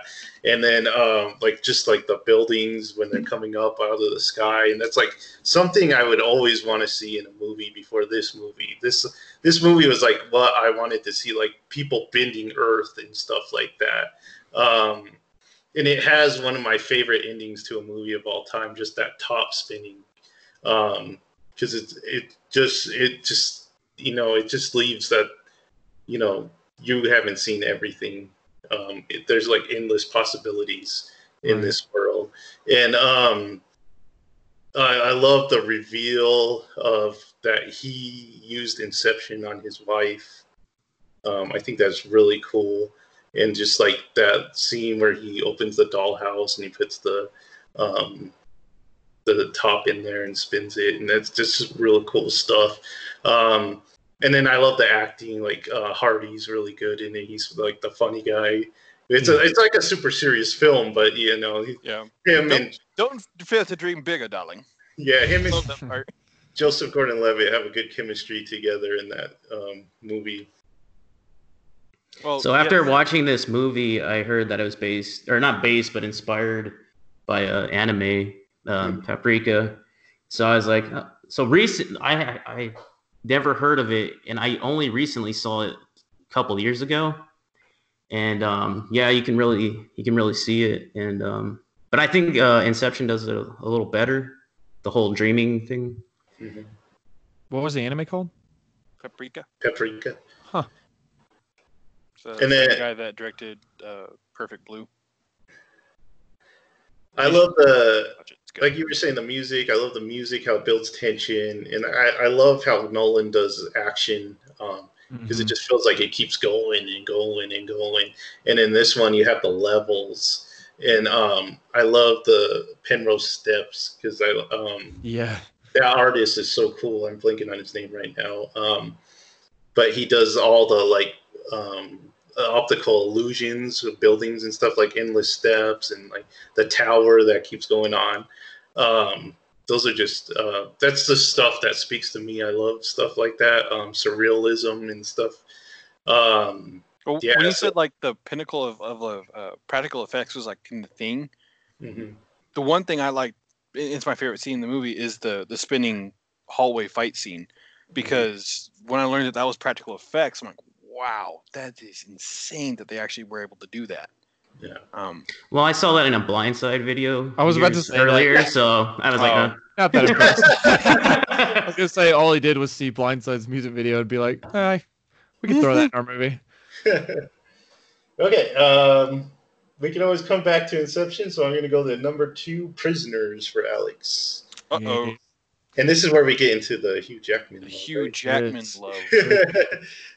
Uh, this movie is maybe I feel like maybe the most intense I've been in a, in a movie ever. Like I've seen this movie two or three times, and particularly the first two times, I remember being on the edge of my seat, and it felt like it was four hours long, and in a good way. And uh, of course, Hugh Jackman. It's just there's that scene where I I think maybe we shared it in our Instagram chat, but it's like whenever he's like really yelling at that kid, like to Oh yeah, in the bathroom. yeah, and the the director said told him to go all out in that scene, and that's the one they ended up using, because he's like, it looks like even a, uh is it Lawrence, um, what's the black guy's name? Terrence. Uh, Terrence Howard. Gosh, Terrence Howard. every time I, say, I think of Terrence Howard, I want to say Martin Lawrence Laurence. Fishburne. or- no, what's that? It doesn't matter. Um, but, but um, and it, it almost looks like even he didn't expect the aggression because like there he like he starts yelling and he starts smashing the sink with a hammer, and then he smashes the hammer right by the dude's head like in the wall. And I was like, oh Jesus, if that was yeah, if you didn't expect that, you'd be yeah, props And to Paul Dano for not freaking out too much. Right. Yeah. Yeah. um, as far as like the actual like plot twist, even like I saw it coming pretty early. That's not that's not what stands out in the movie to me. It's just I feel like they really pull you in to be like, if you had kids and they were taken, and especially when they're really young like that, where they can't do anything for themselves, like Yeah. like I think Hugh Jackman freaking just nailed the performance of like really just freaking out and showing that some parents probably wouldn't hesitate to go as far as necessary to get their kids back. And it brings up that kind of like moral uh debate where it's like did he go too far and you know I don't think so because it's his kid. Mhm. Of course, you know, he does kidnap someone and literally torture them, even though they didn't really have anything to do with it. But uh, so yeah, so it is a difficult subject. But and then uh, Jake Gyllenhaal, man, he's just I just get more fond of him. the more time- Yeah, he's getting better. he's so good. Like like yeah, like Nightcrawler and movies like this, where I just I I really like his performances.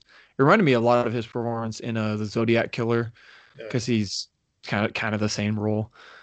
Um, anything else to say? I don't.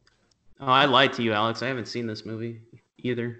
Oh, really? Oh Mhm. well, I'm glad I didn't totally spoil the ending. So, but um, I mean, you know, you know, pretty much what I've said from the trailer is that yeah, his kids, him and Yeah. and uh, and Terrence Howard's uh, daughters get kidnapped, and uh, it shows also how that can just happen, just in the middle of the day. Like, it's not like you know someone broke Yeah. into the house or anything. That's usually how it happens. True. yeah, yeah. Man, it, it, it gets kind of dark at the end. So, I, I definitely recommend it, Jared. yeah, definitely. yeah, I gotta So, watch it too. I've Would you say that? Uh, is it Denise or Dennis or okay, one of I those? think it's Dennis Vill- Dennis Vill- I don't know Villeneuve. his Would you say he's your favorite director? Yeah, I said that earlier. At the moment, he is Okay. because he does it like you know, Blade Runner twenty four nine. He did this. He did Arrival. He did Sicario. Um, and yeah, he's doing Dune. But I I just I really connect to his freaking filmmaking. Like again, he likes to linger on shots. You see that in Prisoners. You see that in twenty forty nine. You see that in Arrival. Sicario. That Sicario, bridge yeah. scene. He builds tension as well, in my opinion, as Nolan. Especially fuck in Prisoners, like uh, maybe even more so than Nolan. In my for me, It's like a different tension. it's very yeah. Nolan is more like exciting tension almost. yeah, and, and his is more like terror. yeah, it's like dreadful tension. yeah. But yeah, that's all I have to say. Have you seen it, Thomas? Mhm. Nice. It's been like I'm gonna say like three or four years since I've seen it, or I've seen it again. Um, I need to rewatch it though, Okay. Because. I, I know you love it, so I really want to watch it again. And thinking more about it, it probably isn't my number two. Like I said, Inception's probably above it. I, you know, like Joe said at the beginning of this, all this could change by the day, but but I do think that this one is definitely definitely worth watching. I don't know. Cool. I, I, you probably have recommended this movie. I don't want to say the most to me, but I hmm. remember when it first came out that like for a year straight you wouldn't stop talking about it, and yeah. you actually lent me your copy of it. That's how I watched it. Oh, that's right. I forgot about that. Yeah. What a good friend I am. I know you're so nice. Unlike Jared, who hasn't seen like half of your movies. Well, I haven't might, seen any of yours, Thomas. So Well, you're a horrible friend then. I then. am a I've only not seen two. we we might have to do it for the podcast since we haven't. Seen That would be it in fun. there. that would be really fun. in one of the dry months. So, um, your number one movie is The Prestige from Nolan. Yes. Why does this beat Inception and Batman? This is almost like Thomas's story of Inception, where well, I didn't see this in theaters, but the first time I saw it, I didn't really like it because I think I was young and stupid and I didn't get it.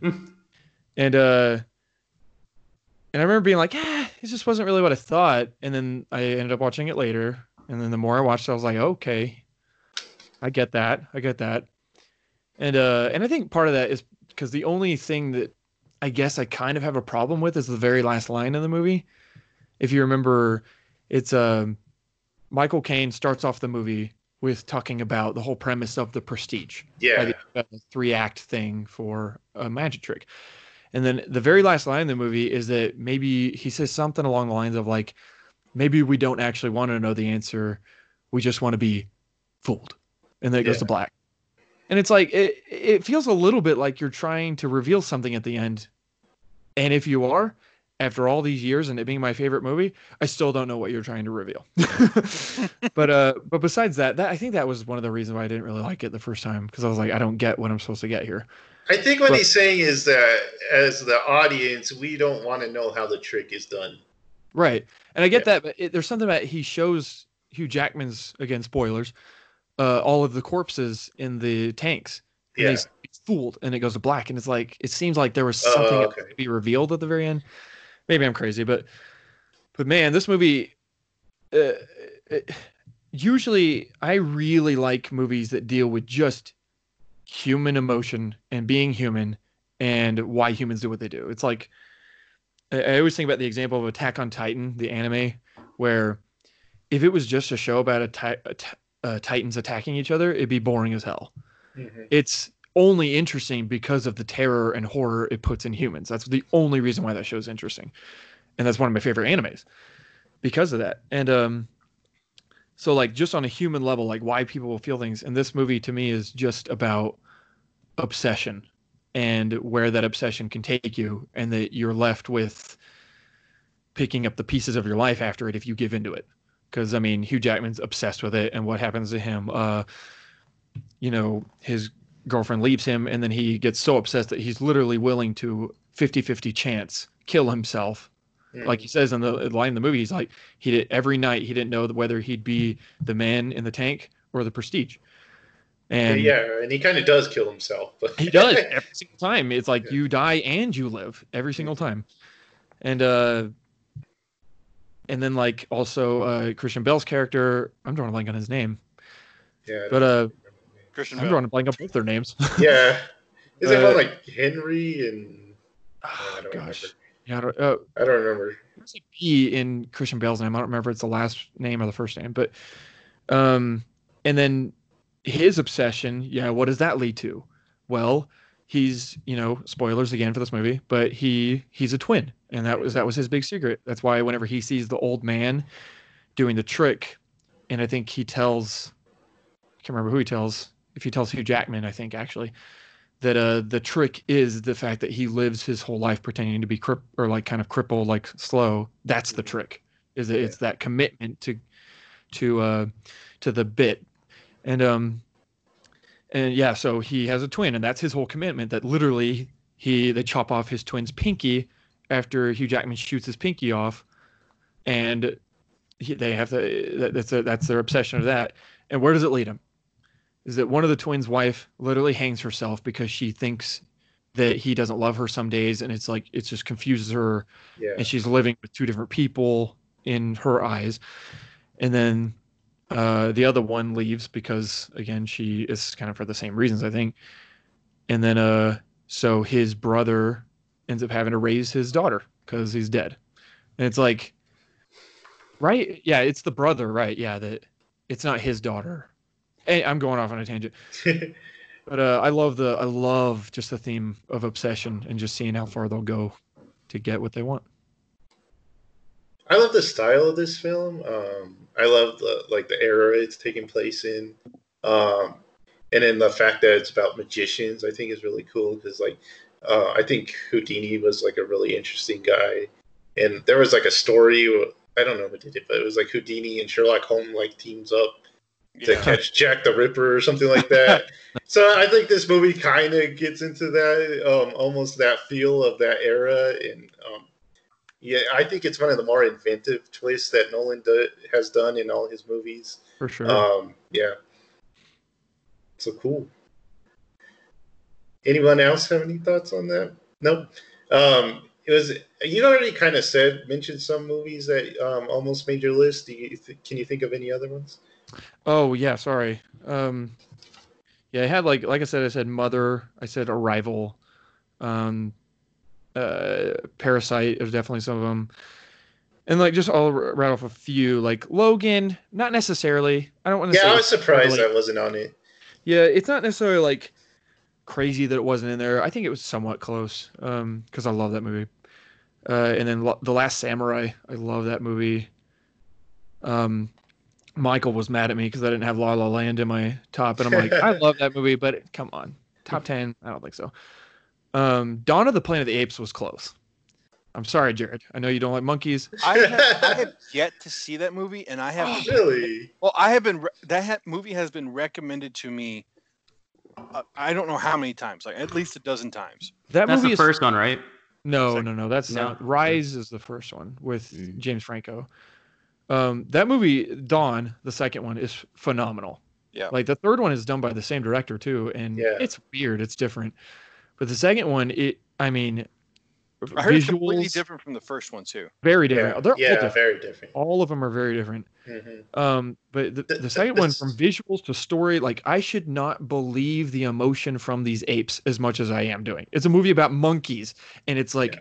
epic, and you feel their emotion. It, it's phenomenal. Yeah, I think the second one's the eight mo- most ape heavy one. Yeah, You don't even need really need the human characters in that one. yeah. Like the third one has a lot more because that's one with uh, Woody Harrelson. Has a lot more to do with humans, and then the first one obviously has a lot more to do with humans because Yeah. Um, there's not that many M's to that one.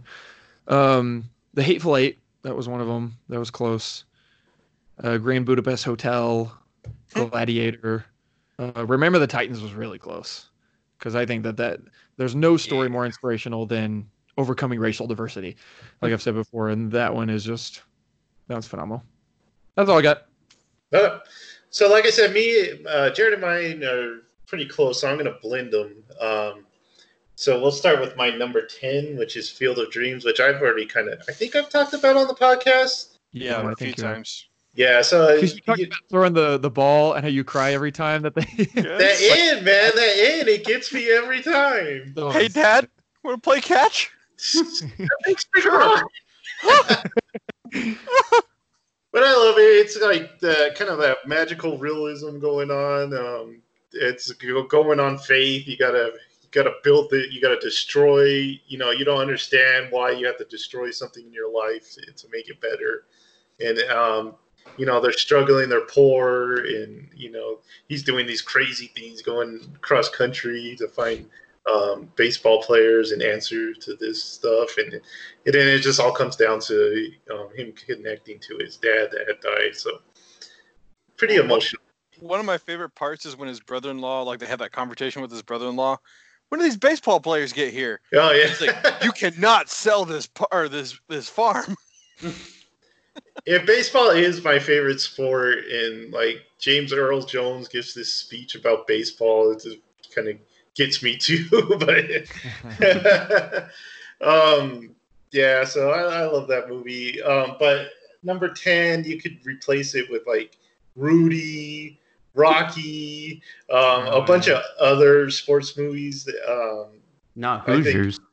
Oh, we'll talk about that later. Oh, we will talk about that later. um, but yeah, there's a bunch of sports movies that you could put in number ten too. Um, uh, I, I just blanked on one, but uh, oh, the Sandlot, the Sandlot I was gonna have Hmm. because I don't have a lot of comedies, but that's definitely like you were saying. You have the most quoted movie is The Grinch Yeah. uh, for you and your friends. Uh, me and Jared is pu- pu- me and Jared and Jonah, my other brother, is we quote the Sandlot like every day.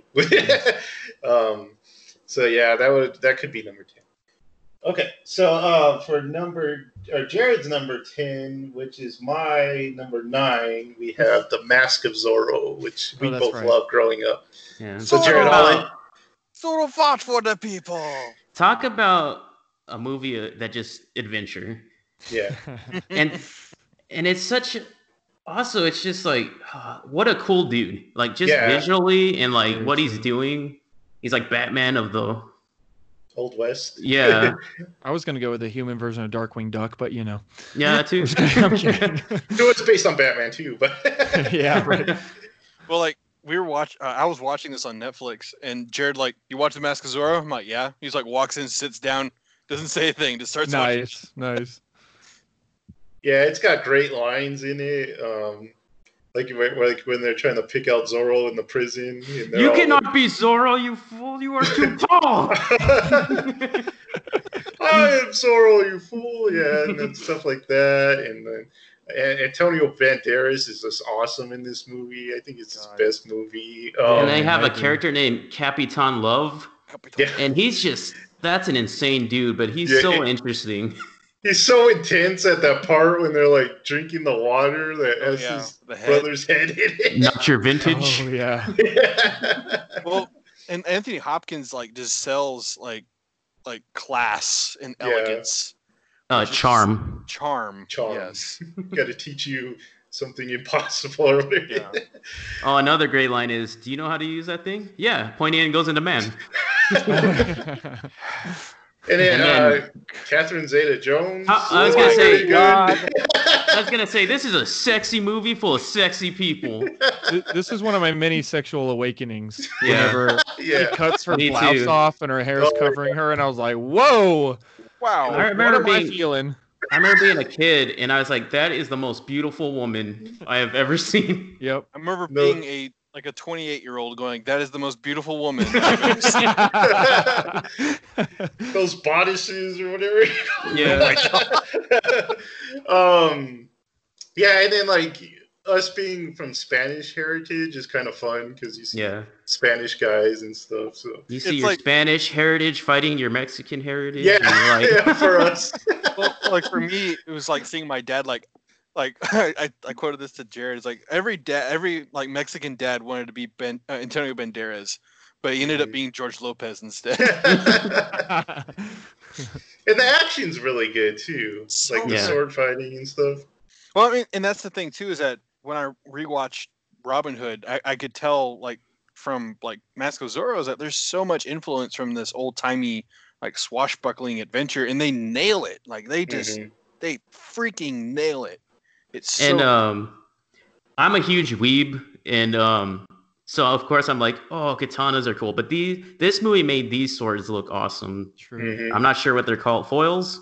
Yeah, the fencing style. Yeah, but I was like, man, these are cool. The way and they then just them. also, also something that harks back to old movies is like all the horse stunts they do. Yeah, Like that long horse Mm. chase they do is pretty. where awesome. like he steps off the horse for a second to like turn around Jump on around. there. Yeah. yeah, that was so cool.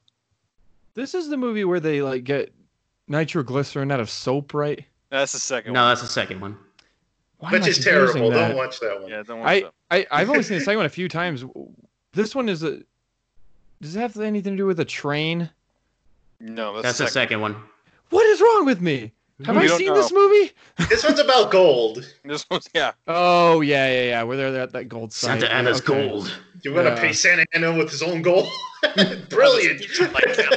I swear I've only seen the second one once, and I've seen the first one many, many times. Why am I confusing them? No, Rafael, we get rid of all the evidence. No, no, okay, yeah, Don Rafael. He's such a good bad guy. Like, Yeah. Mhm, yeah. and the thing is, though, like, yeah, he is a he is a ultimately he is a he's a horrible person, but he's such a charismatic like bad guy that you're like this guy is just great. And also, there is a great dance scene with great Oh, yeah. music. It's awesome. It looks like they're at a Mexican restaurant. Yeah. So I'm always expecting a dance to break out whenever I'm like, at a Mexican restaurant. What's going on here? Why isn't this happening? Spirited dancer. Yes. when do we start dancing? Uh, uh, um, to quote Capitan Love, two brothers, one death. That is the second time I shot that man whilst jumping through the air. oh, yeah. Okay, for so for number eight um, on my list, we have Dunkirk, which we kind of talked about before. Um, I'll just say that I was surprised by it because it was, you know, Nolan was known mostly for his sci-fi, and then he goes and does a war movie, and but he still brings like time, a time element to it, and it's just an awesome movie. Um, like we are Yep. saying, it belongs in IMAX. You should go watch it in that because it just keeps you going the whole time. And um, so we've already talked about that. So I'll go to Jared's number eight, which is Eraserhead, which Whoa. we Forgot might. nine. Oh, did I get nine? Oh yeah, Oh, I forgot your nine. Okay, don't forget I said Eraserhead. Um, Erase that from your head. so Jared's number nine is my number seven, which is 2001: A Space Odyssey. So from Stanley Kubrick. So Yep. what do you think, Jared? Um, Kubrick's probably one of my favorite directors, um, mainly because of this movie. Because when I first saw it afterwards, I was just like, "What did I just? What was that?" Yeah, Um, after the scene where he, that scene Was is so good. yes, that end scene, um, yeah. um, it's just like I mentioned earlier how I like ambiguous endings, and that one's it's ambiguous because you're like, what happened? yeah, Um, yeah. It's a it's a slow burn. Definitely, it's one of those. yeah, movies definitely the has- beginning. has an intermission to it. Um, but once they get in his face, it's really good. Once they introduce Hal, I mean, Hal is one of like the best characters in movies ever, and it's just like this monotone computer talking to you. but um, uh, I love the scene where he's deprogramming Hal, and he's just like starts singing. Yeah. Starts reverting back into his basic uh, Yeah. form. Oh, another great scene is when they're talking into the pod, and because they don't think Hal can hear them, but you just like see the eye, and you know, like he's reading their lips. It- that is such a great scene. I love that shot. I've never seen else? this movie. You've What? never seen this movie? Oh my god. I know. I actually feel I didn't look closely at Jared Joseph's list. There may be several that I haven't seen. I know I haven't seen Eraserhead either. well, why don't we talk We- about we know Eraserhead? Jared? one. Yeah. Are we going to Eraserhead now? Yeah, let's go to Eraserhead. Okay. Wait, sh- wait a second. Should we spoil this one for Alex, or should we like keep it somewhat unspoiled? Yeah, try to not Yeah, spoil we it because don't- we might I- watch this one. Yeah, yeah. I'll I'll keep it brief and Th- th- this is like a like a dream podcast of mine that we need to do. This would be Yeah. awesome. So, um, directed by David Lynch, another great director for just another re- uh, the same reason. Just like what the, what am I watching? What did I just see? What did that mean? And um, I saw this when I was pretty young, and I was like, it was like night. It was like on IFC, I think. That'll And I- freak you out if you watch it at night. And um, it did. It's one of the like one movies that freaked me out, and it's not even a horror movie. it's not. and um it was just like what the i didn't i don't think i slept that night because i was just like what did i just witness It's one of Um, those movies where you're like, this changed me. Yeah. yeah There- there's pre David Lynch and post David Lynch. yeah this this movie is definitely is the David Lynch. Like you should start here. this uh this is a movie that that makes you believe that movies can like just open your mind to like anything it has it's just It's like acid trips. yeah Okay, Um, uh, equals acid.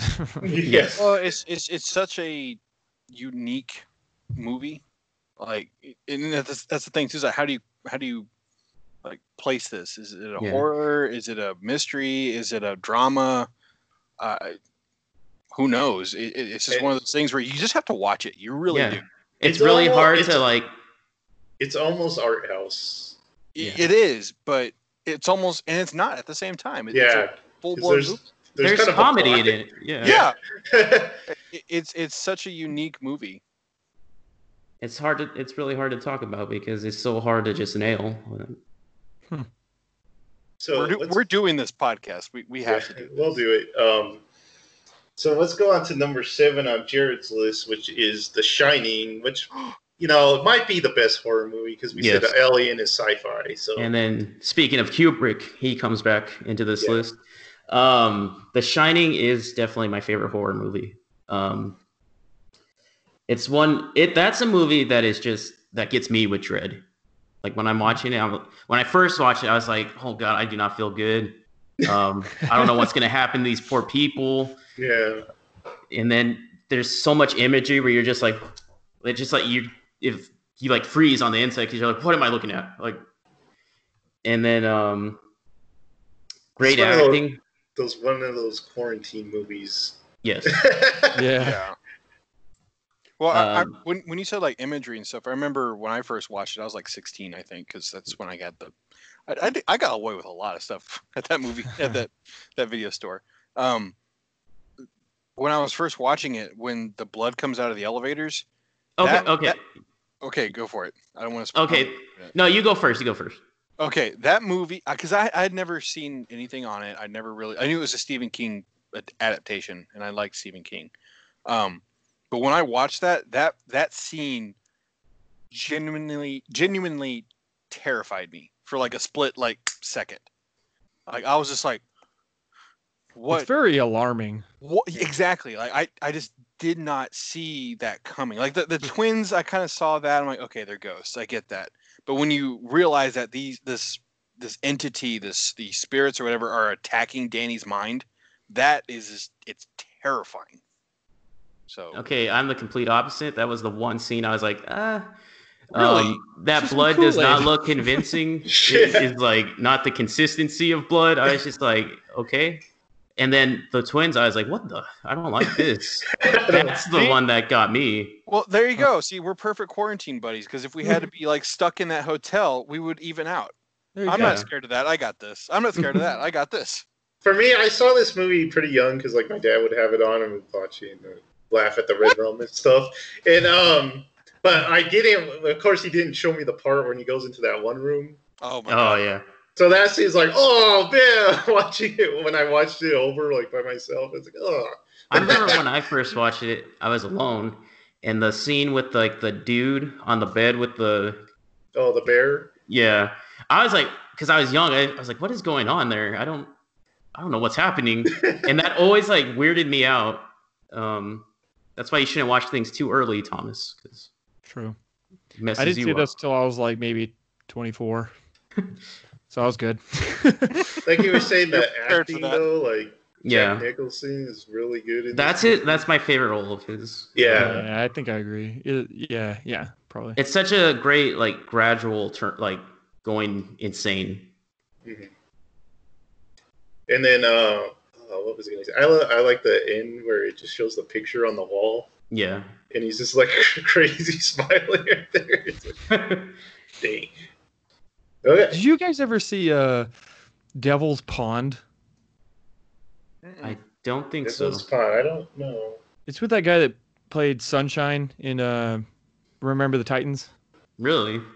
And uh I don't know why this movie kind of reminds me of it. It it was uh they basically got married and they went to his like family's lake house. Like it's like kind of like a house in the middle of a lake on a little lake Mhm. island, and he kind of goes crazy. So just kind of Oh, one thing, one last thing I was gonna say. This is the movie that I was like, because you know how people, because you know how it's based on the Stephen King novel. Um, people always say like, oh, it wasn't as great as the book, or it's not like the book. This is the one. This is the reason why like I separate, I separate like movies from books. Like if it's not as good as the, if it's not as good as the book, it's fine with me because it's its own movie. Like, you know what I'm saying? Like, yeah, I don't associate them together. right. But Yeah, I kind of do that way with the Prestige. Actually, uh, granted, I watched Yeah. the movie before I listened to the book, but when I listened to the book, I was like, "This movie, or this book's good," but I think the movie is way better. yeah, But Well, also, I don't. It's not like Harry too. Potter where I tie them together. It's like, oh, there's the Prestige book that I never think about, but when I think about it, I don't really think about the movie either. It's like they're separate. yeah, Well, when I do stuff like that, like when I try to watch a movie that's based on a book, I try to I try to get some background on what the director is trying to do, if it's an adaptation or if it's an interpretation. Because like if you see David Lynch's version of Dune, it's like if you Yeah. love Dune as much as I love Dune, like the book series, it's an abomination. Yeah, But it's pretty you go- weird. But when you go into it knowing that this is David Lynch and kind of his like idea of Dune, you appreciate it more. And I I love Dune the movie, like David Lynch's version, because it's so him that it you don't mind it. It's the same thing with like Kubrick and uh, uh, The Shining. Is that I love Stephen King. I love his I love his books. I love Kubrick. So I like Kubrick's Shining, and I like Stephen King's Shining. So very cool. Um, okay. next. So for my number six, we have The Dark Knight, which um, Oh. We'll touch on. Um, Jared, I'm surprised you didn't have it on there. I thought someone else He almost did. Um, but anyway, so the Dark Knight, um, like Alex is saying, this is like the Joker. This is the movie that got the Joker right for me. Um, uh, everyone says like the Joker's the best in the anime series, which he's really good. Mark Hamill does a really good Joker, but he's still very cartoony in the animated series. Yeah. Um, if the Joker was a real person, this would be it. I mean, this is he's a force of nature in this movie. In that, yeah. I love that his. I hate when they um kind of touch on his past, like in some of Mhm. the comic books. yeah, I like when he's just like there. yeah, yeah. Or, or if they touch on the past, he just makes it up every time in this movie. Yeah. That's what I love too. Okay, Yeah, like- which is awesome.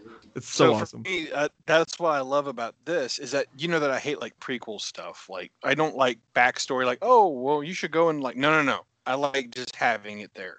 So when he keeps reinventing the backstory every single time just to confuse everybody, I'm like this is brilliant. I love that. So good.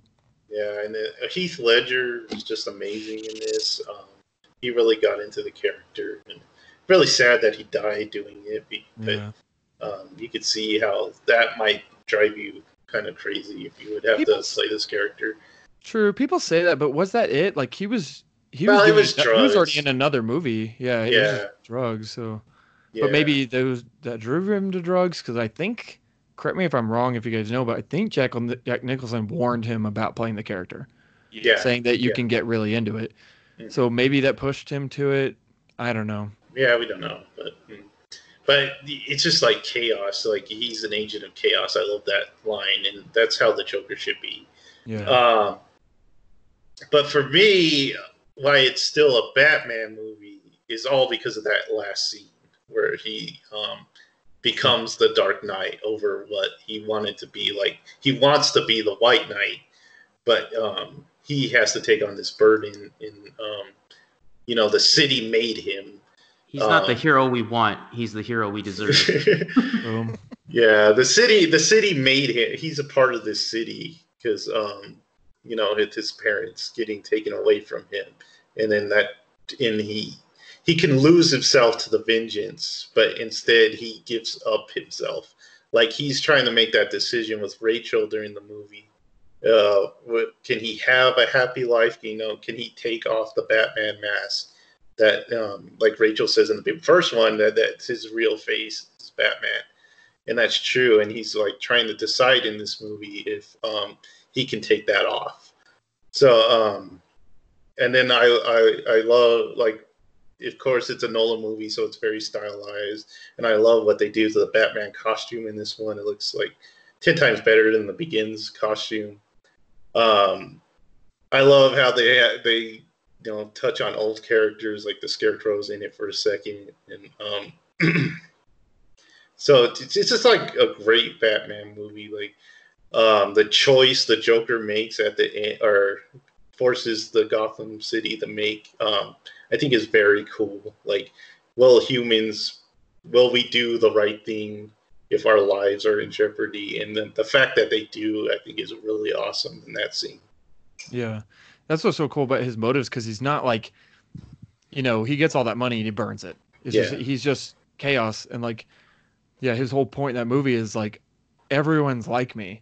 I just it, pretty much he just wants them to admit it. Mm-hmm. you know, Yeah. like everyone's crazy. Everyone's no one's a real hero. I think is kind of his point, and then trying to force people's hand. But Yeah.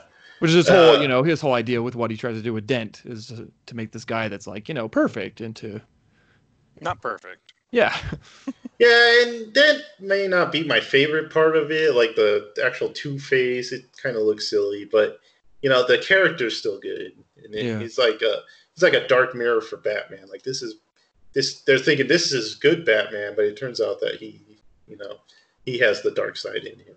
right.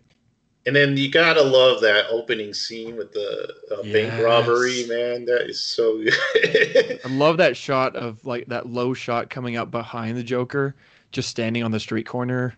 Oh yeah. So good. And like the entire time, they're just kind of showing him like they talk to him, but he doesn't really talk back and, Yeah, yeah, yeah. until that very end where he takes off his mask and he, he shows the Joker, and it's just that that's like his "I'm Batman" scene. Yeah, Well, right. Yeah. the whole thing with like the soundtrack too is that dis- that distortion of that chord whenever J- uh, Joker is like walking in the I, I love that part. yeah, The the the soundtrack really speaks to each character, um, and and what their I I don't want to say what their motivations are, but what what they uh, their character represents is in that soundtrack. It's so good.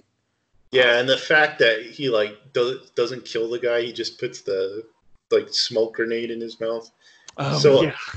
It just uh, just shows like the chaos part. And, like, yeah. yeah. So the I don't know if we'll ever have a performance like that, but um, Right. we get close on my list, so we'll talk about that later. Nice. um, so going on to Jared's number six is the Warriors. Come out and play. okay, I love this movie. Um, so one of my favorite characters in anime is Yusuke Urameshi because he doesn't give a, a shit about authority.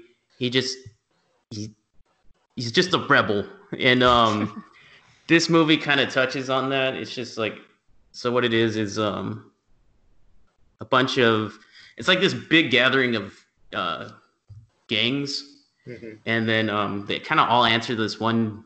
I forget it's like the character. the CJ. Yeah, yeah. They all answer to him, um, and he gets shot by one of the gang members. No one sees who it is, but it causes all this chaos. And so we follow the warriors who need to get back to like safety because otherwise they're gonna So get mugged or killed or like whatever. Their turf. Yeah. So it's just them going through the city, and then you can't relax because there's going to be a gang member that's just going to pop up, and there's all kinds of different themes to the gang members. There's like um, baseball players, these, Yeah. chicks on roller skates. Um, but God, it's just it just such a great movie to me. It's one of those. I like the slow mo shots in it, it because slow mo really wasn't really a big thing then, but they used Yeah. it really well with the fight scenes. Um, I'm sorry, Joseph. Go ahead. My bad. Oh, no. Yeah, I was just gonna say it's one of those movies that like we really haven't duplicated in the modern era. Like I Yeah. would lo- love to figure out a way to do this again, but um, kind of like when um, Suicide Squad was coming out, I thought maybe it'd be kind of like that, but nope. Yeah. And this is a movie I never really hear anyone else talk about, which I kind of like. It's kind of my kind of thing. Um, talk about a movie that you have to kind of partition from the book because that book is Different, a little yeah. too violent and a little too messed It up. Yeah. But um, the movie's awesome. the The way I got introduced to this movie was um, a friend. He was like, "I think you might like this. Kind of just I don't know why, but you'll like this." And I was like, "Okay." And I watched it. and I was like, "God, he was right. I don't know how, but he was right." What, how old were you when you watched this? I think I was 16, 17. Okay. Uh, I was about the same age because I was actually at Hollywood Video, and I, I need to like buy that lot and just like open it up again, like just just so I can pay tribute. Um, I, I was wa- looking in the game section, and on PS2 they had the Warriors, the video game. I'm like, what is this? Based on the cl- classic of whatever. I'm like, okay. So I went back into the drama section and I found it. I'm like, I'm gonna watch this now. And so it's just a weird. I never played the video game ever. So yeah, I know. yeah. Have you- I love it. J- have have you seen this one, Alex? No, I was about to say I haven't seen this one either. Sorry. This is uh this would be good like at the Alamo or something to watch. Yeah. Yeah, that'd be a perfect movie for that one. It opens up again. Yeah. When you Uh, said the Warriors, my mind immediately went to Warrior Warrior. with, Yeah. with Tom Hardy, and I was like, oh, really? And then immediately I was wrong. But That's a good movie too. it's a very good movie. Jared Jared loves his bad boys with the heart of gold. Yes, I do love that. That's good stuff. That's good stuff. Um, so our number five intersects, which is kind of cool. Um, Whiplash. So Yeah. Jared, you want to? Uh, you just talk. I'll talk. Uh, so um, whip. Here's what I want to say. Whiplash. I don't swear. I don't particularly like swearing. Um, I don't think there's a lot of people that know how to swear. There's only some people that do it well. It's true. It's an art form. This man is an artist. He weaves a tapestry of profanity that just makes me smile. and that is whip, whiplash for me. That's awesome. That was beautifully put. Whiplash to me is. I, I'm not. I don't like to call myself a musician, but it gets to that. If you're a musician, it really hits that thing where you never get it right. Yeah. You'll never get it perfect, You can and you will practice and you will practice until you bleed. practice. Yeah. and someone will still say you suck, and it's Yeah. still true that you do suck. That's One why is- this movie hits the spot. I had a um, I had a moment in Albuquerque when I was living there, and um, this older gentleman saw my tattoo, which is like musical notation, and um, he's like, "Oh, how long have you? Do you play an instrument?" I was like, "Yeah, uh, mostly guitar. I've been playing it for a while." He's like, "How long?" And I was like, uh, "I'd say like 15 years now." And he's like, "Oh, so you're just getting started?" Yeah. And I was like, "Damn, Ah. that is so wise." What a cool quote, but just like out of the blue. That's awesome. And then every I don't know what it is, but every band director, like high school band director, is an arrogant douchebag. I don't know why it's like that, but it's true, man. Every they all wanna be, they all want to be composers and they're just stuck with high schoolers. That's why they're all douchebags. It's like Uh, the attitude that they're like a doctor, but they're not helping anyone. yeah, every music student's like that. I went Yeah. to I went for a semester or two for music, and they are just douchebags. Just they are so full of themselves. But I guess that's what it takes to be greatness. true. Yeah. Probably. And there's only like one percent that are really good at music, and they're like you'll never hear about them because they're like in an orchestra playing second flute or something like that. uh, but the end of this movie, Oh it just god! it makes you want to cheer, man. You it, wanna, makes like, you want to stand just up and jump go. up and yeah. I, and the I music. Oh, go ahead. no, no, no, please go ahead. Please go. And the, the I was just gonna say the music they play at the end is just so amazing, and the I just- drum fill he does. Yeah, I love the um the montage of him practicing because he's just in that room and he's playing like we said till he's bleeding, and he, even then he just ices up his hand, tapes it up, and then keeps going. Yeah. And I've been in my room playing guitar like that. Like I one time a nail flew off, and I because I don't play with a pick, and the nail flew off, and I was like, "Yep, they got that right." And then when you write songs, you're just like, "This sucks." People will be like, "Oh no, that was really good," but you're you're just like, "This is trash." Yep. So Yep, yep, this yep. is why I love this movie. I uh I didn't see this movie. I never heard of it till I watched it at your apartment, all three of your apartment when you lived together. And uh like uh I don't know you guys probably know, but uh Damien Chazelle, the guy that did La La Land, he did this. Yeah. And uh, Mhm. this is based on his story of him going to school for drumming. yeah, And um you're absolutely right, Jared. Like this definitely nails like you know, I took bass lessons for one semester in college. It's not like I'm going to this music school, but it is very uh, you can relate if you have tried to play mu- music because I'm the same way as you. I don't really like to call myself a musician. It's just it's just I'm not really like that's not my thing. I'm not a Yeah. musician. Sure, I play some instruments, but Yeah, I dabble. It's a hobby, but I'm yeah. not. I'm not this guy that's playing drums in front of these people, and they you just get moved by it. yeah, we're not savants. But yeah. But uh, but man, yeah, there's you can definitely still relate where it's just like that perfectionism that comes with it, and like, man, the the horror of having a teacher like him, man. Oh, I that would know, man. just be- but but it's like he says, whenever you get it, like at the end of the movie, that's that's why that scene is so great because it's like, you know, he wants to leave, but he's like, no, I'm gonna earn this dude's respect. I'm gonna do it now Mhm. because if I don't do it now, I may never do it and I'll regret it forever. And I wonder how much of that story is true to Damien Chazelle because that if that's all true, that's crazy. yeah. Yeah. But it's like, like even his dad's just like, "Come on, let's just get out of here." But he's Yeah. like, "No, I gotta do this." That's- And then so you see the dad at the end just watching his son. Like this is why he's like this. Yeah. Dude, he I was just just got like he understood it. I just got chills. and over then my um like the ending scene um you just he just goes off because he's like i'm doing this this is gonna happen i'm playing this i practiced my ass off to do this yeah. Hell and yeah. you're just you're, you're holding your breath because you like don't miss a note because when i play music i was like oh crap oh crap and you can you can hear you can hear every mistake even if you just didn't push down hard enough Yeah. and so you're just i was just holding my breath at the end of the scene just Yep. like get it get it because music is always such a stressful thing for me. Like Mhm. I've gotten to the point where I can relax while playing guitar, but I've played piano for way longer. I'm better at piano, even though, like we've been saying, I'm not great. But man, piano was the way I feel about the drums in this movie, where I'm watching and I'm just like, it's just so stressful because music I feel like is a very unforgiving uh, form of entertainment because like even if you're a comedian, you, you stumble over a couple words, you just keep going, or you're like you're a speaker or you're an artist, you erase.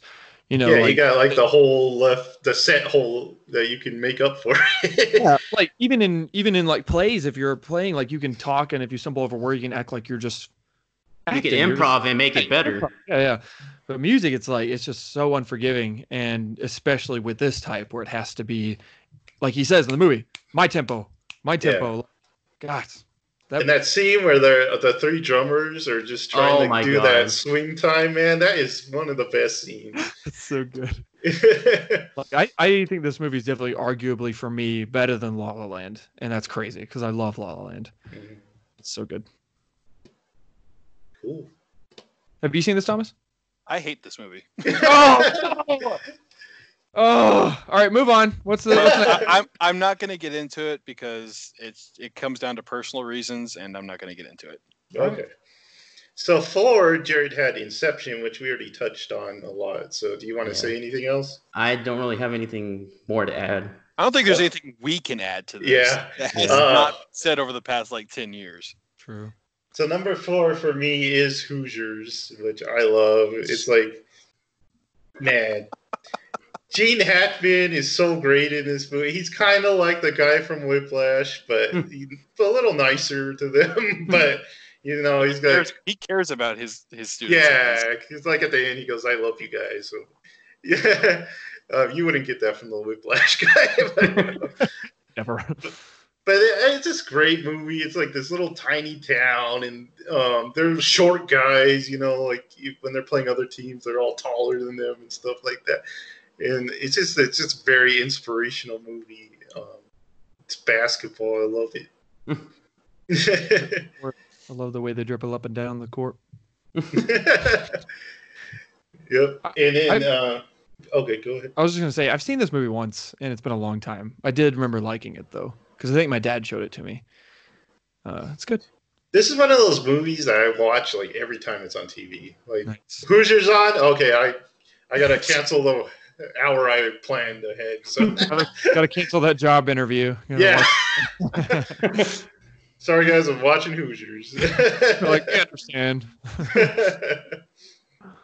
I, I have nothing. I have nothing to say about this one because I've seen it. It's a good movie, but it does not hold the same amount of like awe that Joseph has. Because I remember when like when I first met Joseph, like Hoosiers came up for some reason. I'm like, who likes Hoosiers that much?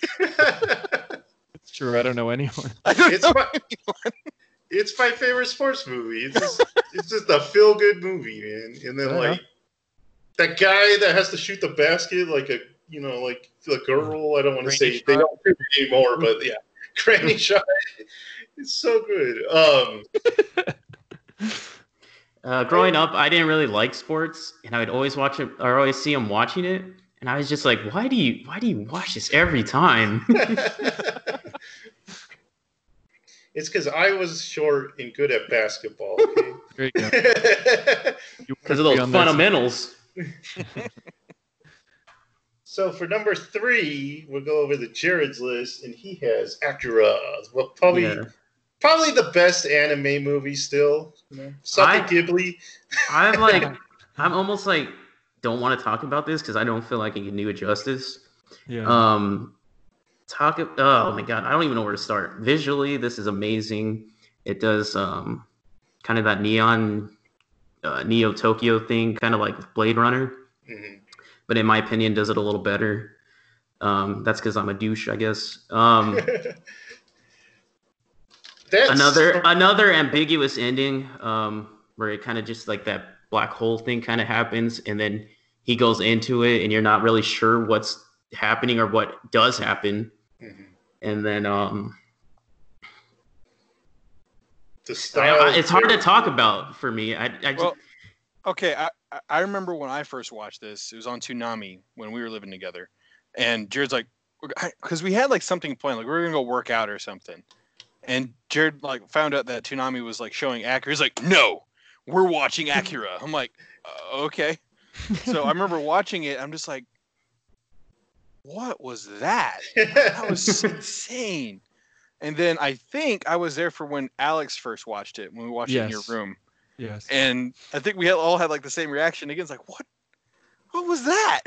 well, like I've only seen this movie that one time, and it's one of those movies that like the imagery is burned into my brain, even though I've only seen it once. Like I remember him in his red cape, like floating in the air and just destroying shit. And like I remember his motorcycle and like in like the in the hallways where people were just exploding. and, I, like, I Yeah. actually caught that moment on Instagram and I posted it. You're just like, whoa. yeah. Talk It's about a- it um, getting ingrained in your mind. I saw this when I was really young, um, either 12 or 13, Yeah. and um, I was just like blown away.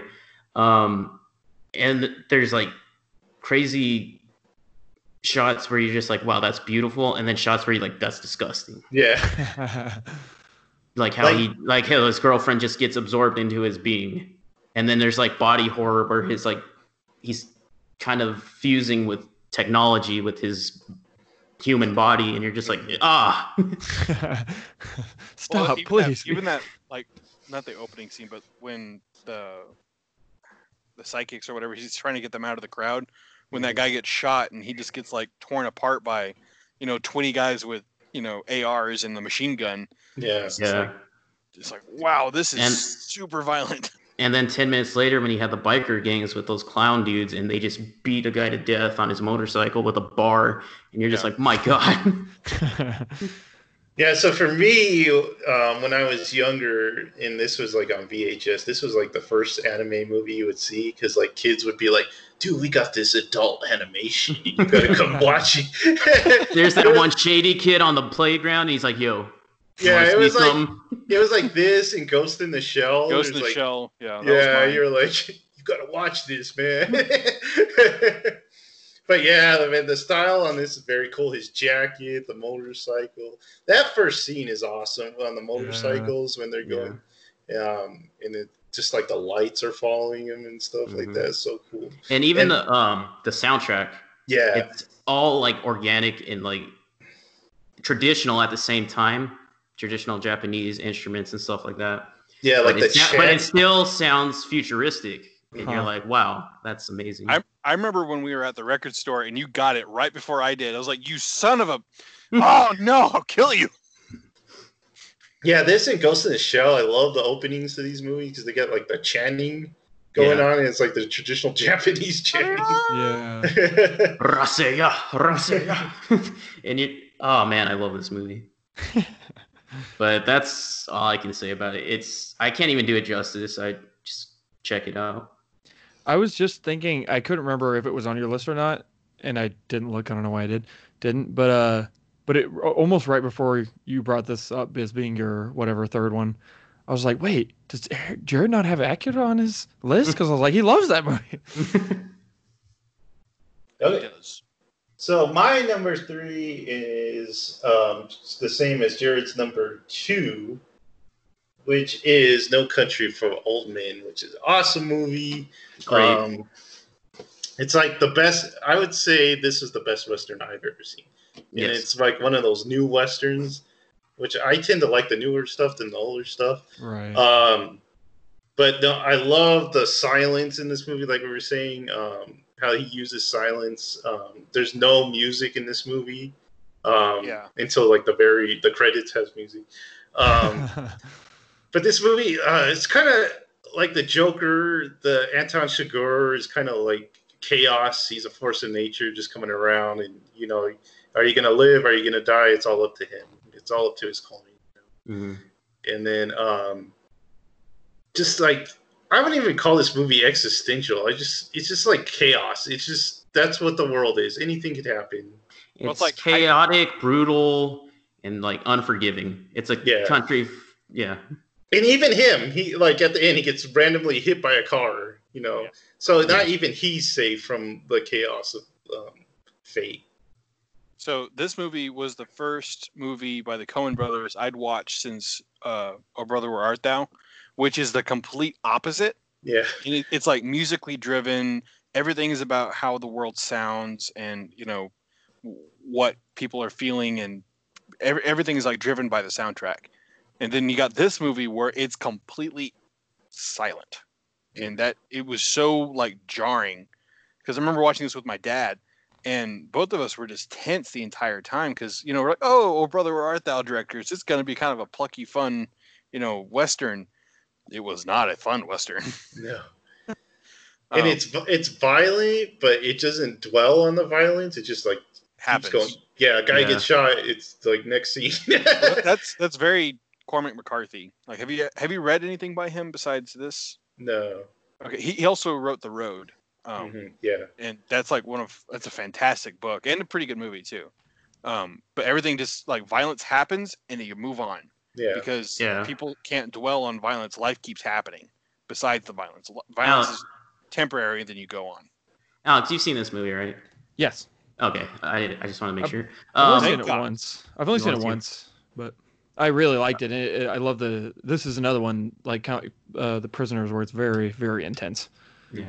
And you guys were talking about how violence just happens. Your main character just, Yeah. it's over for him, and you don't even see it. Off screen, Yeah. which was Yeah, so that's right. shocking when I remember seeing that. I was just like, "What? Yeah, I was like, wait, did I miss a scene? Like, what? yeah, no, what I just was happened? Something happened. Yeah, and, and that happens in the book too. Is that he has this intense moment with this girl that he's talking with about you know life and stuff, and like, oh, okay, he's gonna like, you know, make his own way through life with this money that he found, and then, well, he's dead. I'm like, wow. Hold up, am I am I missing a chapter here? Did did something happen that I Mhm. didn't catch? And oh my gosh, Yeah, and people I've heard like get really confused by the ending. Like, um, uh, what's his name? Uh, what's Tommy Lee Jones. Yeah, Tommy Lee Jones is like a little speech about um, his father and stuff. I I actually really love- love that I love that. Yeah. speech. It- It's very uh Louis L'Amour like like almost a romanticized like version of what he wants and It's a like good- it's a great scene. Yeah, because like he represents like I saw a video where he his character kind of represents the old west, and that's kind of like an old western how that would like he's just like there uh, meditating on like the old west compared to the new west, and um I that is another great scene where um he enters the hotel room and Chigurh's there and he's like terrified because he's like he he his his west and that west just don't mix like Yeah. he, for the first time he's seeing like kind of like a real man Oh, and Woody Harrelson scene too in the hotel room, Mhm. uh, where he just casually like murders him. yeah Like that was just that was jarring too. I was just like that because because you built you got this built up of uh Woody Harrelson's character that he's you know he's a he's a badass too and yeah you know I'll, I'll take him out don't worry if there's anybody that can take him out it's gonna be me and he just goes through him like he's nothing yeah and it that's another one where they won't really show but because you're like behind Woody Harrelson and it just like yeah shoots him all of a sudden and he just like jumps up and he's dead God it's a good movie I don't remember Woody Harrelson being in it. I need to watch it again. well, that- that's the thing This is it's like when it happened like is that Woody Harrelson And there's that scene where uh, Chigurh is actually injured. He got shot by the main character, and he's just in that hotel room, just like doing surgery, like not surgery, but like dressing the wound. yeah And he's it doesn't really bother him. He's just like crossed his legs and he's just Like, like cleaning it and like super casual yeah. this is an inconvenience to him you know uh I, I, I was telling somebody I forgot. I was like, I, I want to make my dream movie with like all the Texans like in Hollywood. Like I want Tommy Lee Jones, uh, Matthew McConaughey, Josh Brolin. Uh, oh, uh, and somebody is I mention this every time. Someone is actually from Lubbock in this movie. Uh, uh, Barry Corbin, he's in it. He plays the disabled guy in the wheelchair. His uncle. Uh, yeah. Yeah, and I just want to get like every like Western, like Robert Duvall. Like I just want like a Texan movie. yeah So, uh, but man, this movie's so good. Yeah. Talk about a, just a character I'm captivated by. Shakur is just even the way he talks. It's just like yeah, He's it's got the- weird. lines. like, Cool. like think about the truck like yeah. these, do these cages come out Oh man! And then their follow up, I think it was their follow up, uh, True Grit, the remake of True Grit. I love that one too. That was Yeah, that's a good one. really good western. Um, so Jerry or my number two is Inception, which we already talked about. So for our number ones, uh, we have to go to a galaxy far, far away. and so for uh, Jared's number one, he has A New Hope, and for my number one, I have The Empire Strikes Back. Yeah. Is, I'll go is, first uh, since it comes first. Is Jonah's uh, Return of the Jedi? I don't know. No, I think he likes Empire too. Gotcha. um, so this is what got me into sci-fi, got me in, in into adventure. Just like I, and you just watch it with your family because, of course, your family wants to watch it. And um, this is just like the perfect movie for me because sci-fi, samurais almost, um, laser swords, and you get to enjoy it with your family.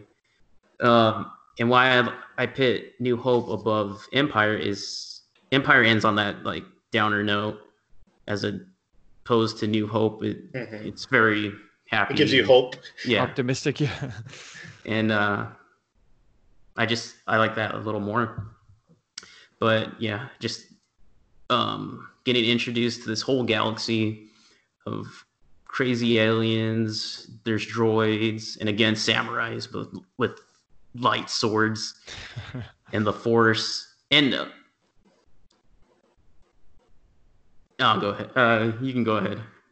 Okay. Um, Well, what I'd say is, um, I love Star Wars. My was my obsession growing up as a kid. You know, I had all the toys, the books.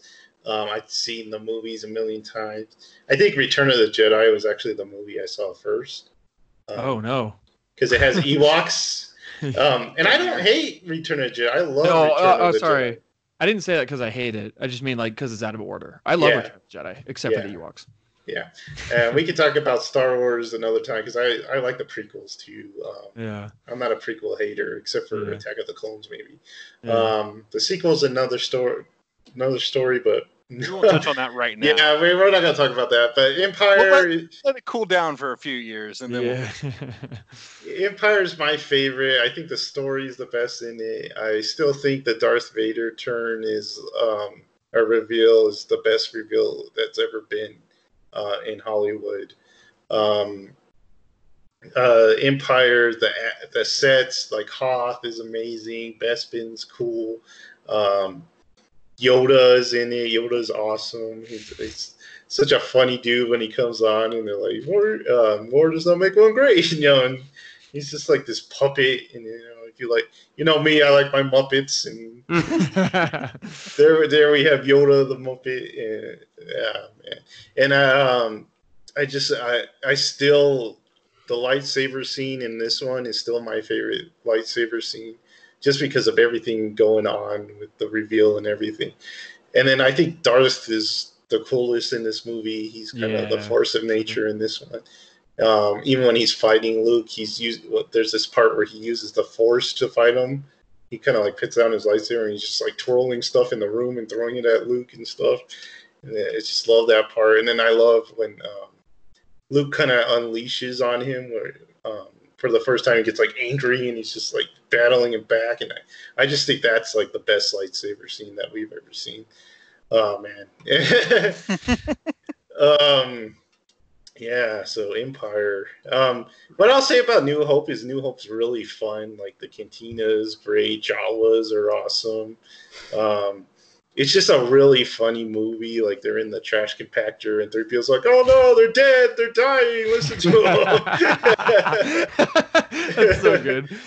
um, and then there's like the end where they're in the X wings, and it's kind of like the old World War II footage that they used to create that. And so the Star Wars movies just really got me into movies because I've like watched the documentaries on how they make it.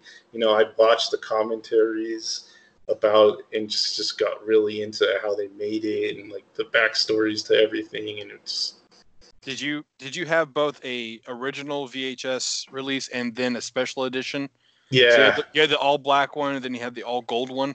Yeah, and then like the DVDs, man, those were the best DVDs ever. Like Yeah, out of any collection, Blu-ray, whatever, those DVDs are the greatest. Were the those D- that were numbered. yeah. Yeah, what uh, like so?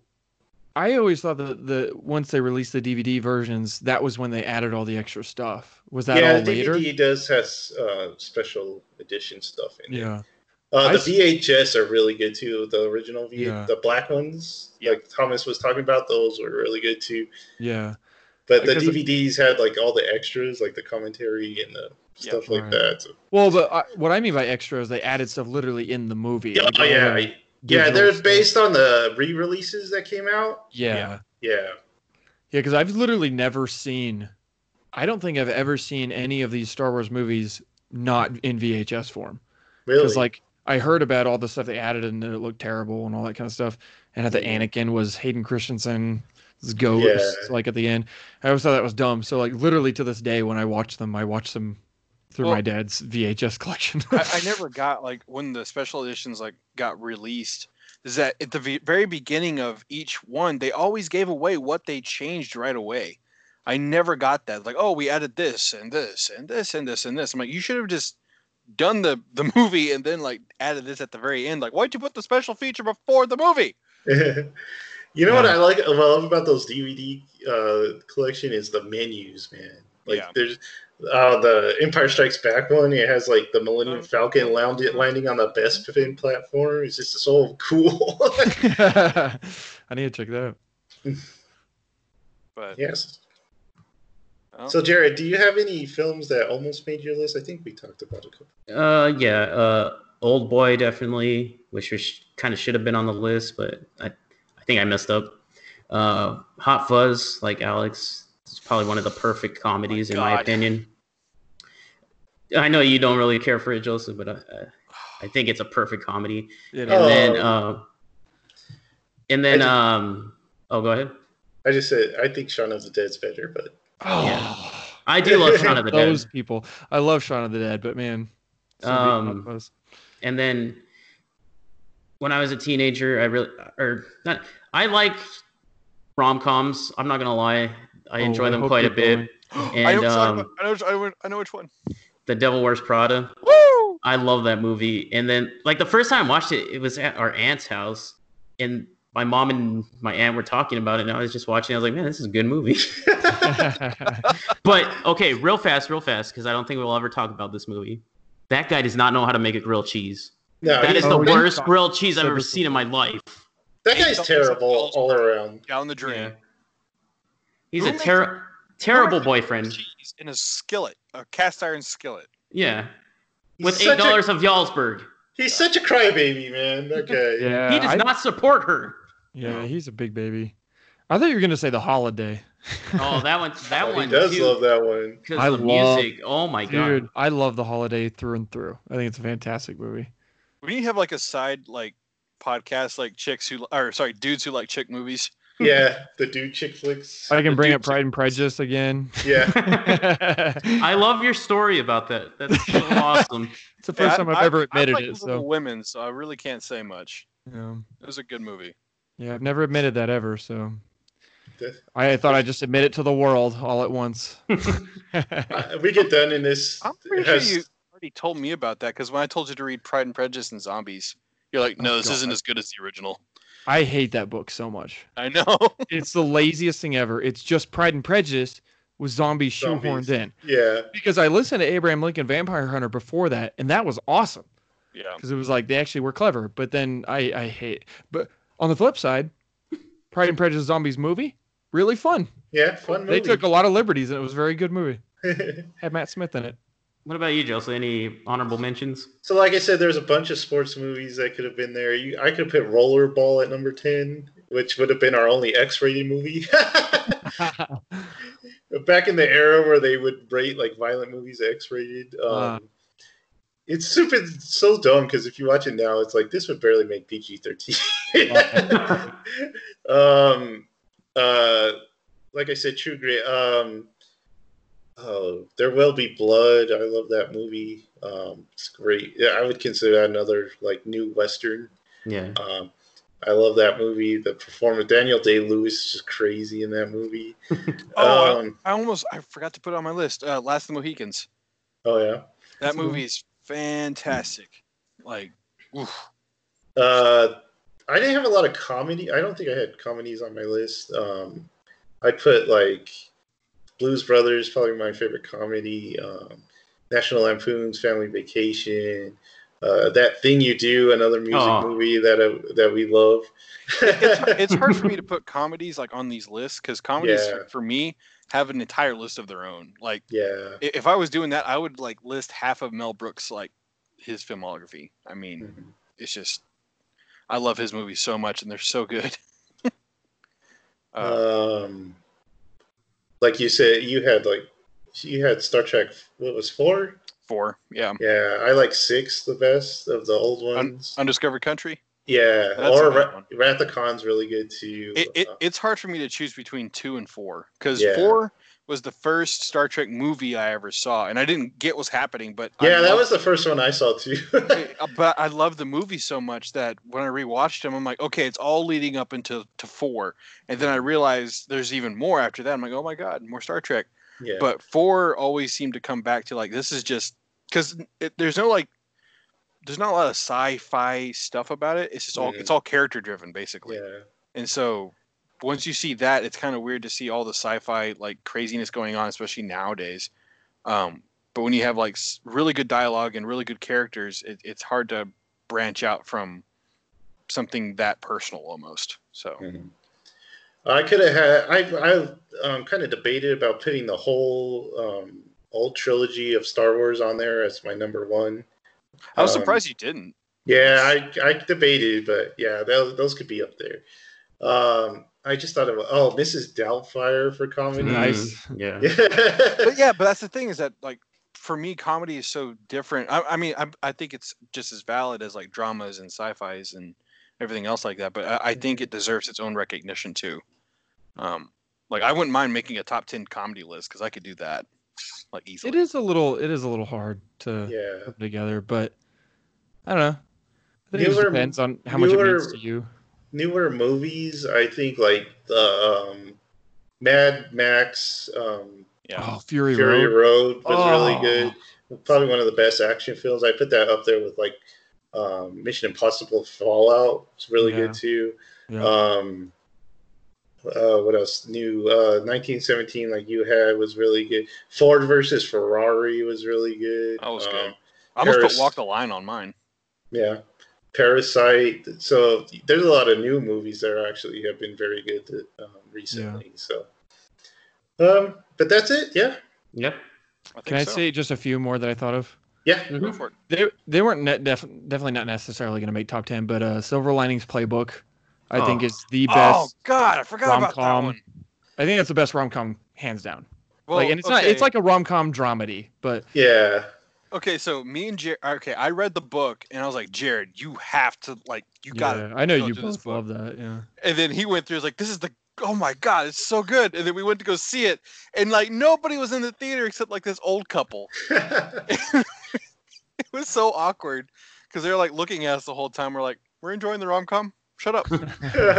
I need to read the book because uh, I love that movie, and I've only seen it once, but I was just like, man, it's so good. And as far as like two comedies that definitely wouldn't make the list, but they're they're kind of in the same vein of The Grinch, where they just fill me with so much pure joy. Is uh Nacho Libre, oh yeah. and then uh Yes Man. Yes Yeah. Man makes me very happy. Uh, a movie that I heavily debated putting on my list, and it's sheer, it's just personal. Is Your Name? That Oh, one good one. got me so emotional that Yeah. I I was like crying in the theater. like when we went to we went to Alamo to see it with all our friends. I believe you were there, Alex. Yes, yeah. And um, it was my second or it was my second time watching it, and I was like crying then, and I was like, "Shut up, guys!" no, that one that one definitely made me tear up. yeah. I remember seeing that by myself because you guys were like, you gotta go see it. You gotta go see it. I'm like, all right, I'll go see it. And I, I was like by the by myself in the theater, and I'm just like bawling. I'm like, oh my god, thank God nobody's here. well, cool. It's it's been a long one. Thanks That- for that's thanks for joining us on this special one. But you know, I'm almost glad we didn't have Michael because I know if Right. I long. it would have been yeah. Bring we him would've- in. Yeah. Got our second wind. All right. Yeah, we're on, we're on intermission, everyone. oh, but thanks for doing this, guys. Um, thanks for listening to the podcast. For whoever's listening, uh, follow us on Instagram where you can see more stuff. We might do comedy lists maybe someday, but and you um, might see Michael's list one day. yeah. Who knows? You might actually see Michael. Who knows? but uh, yeah, we'll be back real soon. Uh, next week, uh, we got some movies for you and a regular version, probably a lot uh, shorter. uh, but uh, yeah, thanks, guys. Bye. That's good Bye. stuff.